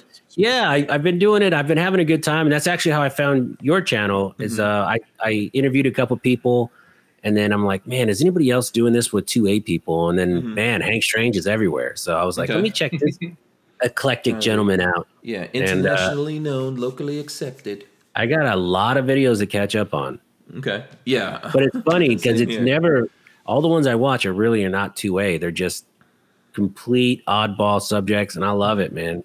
yeah, People get tired of hearing the same old gripes. yeah. You do, do. you do. I I don't watch a whole lot of GunTube anymore. I subscribe Yeah. to people just to kind of keep up with them, but Right. Yeah. it gets it gets exhausting. At times. Yeah, I try to keep up, and yeah, if someone's doing something different or fun, but yeah, you mm-hmm. want to unwind from this. So, but I still mm-hmm. want to make sure that I'm out here, you know, helping the folks who are just coming into this, or even the folks who've been in it for a while, doing our part. I think when you help people, then the universe helps you. Right. So, Karma. Yeah, that's what we're mm-hmm. trying to do here. Um, it wasn't it wasn't Armin and Axe's birthday. Happy birthday to whoever out there. It's your birthday. I don't know where I saw that or what happened. It's somebody's birthday, guaranteed. yeah, happy birthday to someone. Uh, big thanks to Walther Arms. I'm gonna go to the end and come back, and then Smash Time. We want you to hit hit us with your words of wisdom as we go out. So I'm gonna run the end in right now. All right, guys. I don't know what's why it's showing that crazy camera. Ignore that. But we're, we're, smash those thumbs ups, ring the bell. That's so crazy. That's a- you I wouldn't don't look it even up the know- pant leg or I something. yeah, I think that camera is on the floor or something like that over here. But we will rip the audio out of this. That's I completely forgot about that. It's literally sitting on the table, it's looking at a bag on the table. Um, we'll rip the audio out of this and put it up on iTunes and all the other places you listen to audio. Uh, and we're enjoying everyone out there around the world listening to us. Smash time. Hit us with some word of words of wisdom. Uh, I just want to try and impart to you guys build your local network because when all else fails, you have to rely on each other and you spend that time. You know, don't be shy at the range, talk to people, exchange numbers, and you know, go old school. Build your local network because it will help you tenfold. Uh, some of the best trades I've gotten have just been from other gun tubers or just gun people that you know they they don't have those guns that take those calibers, and I do. So build your local network. Yeah, you never know what you could trade with American Gun Chick, man. When you're looking for like a pink rhinestone gun, you know, or some pink rhinestone uh, headsets, You never know, right? you hit the jackpot over there. All right, listen. Uh, thanks to everyone for joining us. We really appreciate you guys. Hope you check out Babyface P and Smash Time. We are out of here. We'll see you guys tomorrow. Peace. Thank you.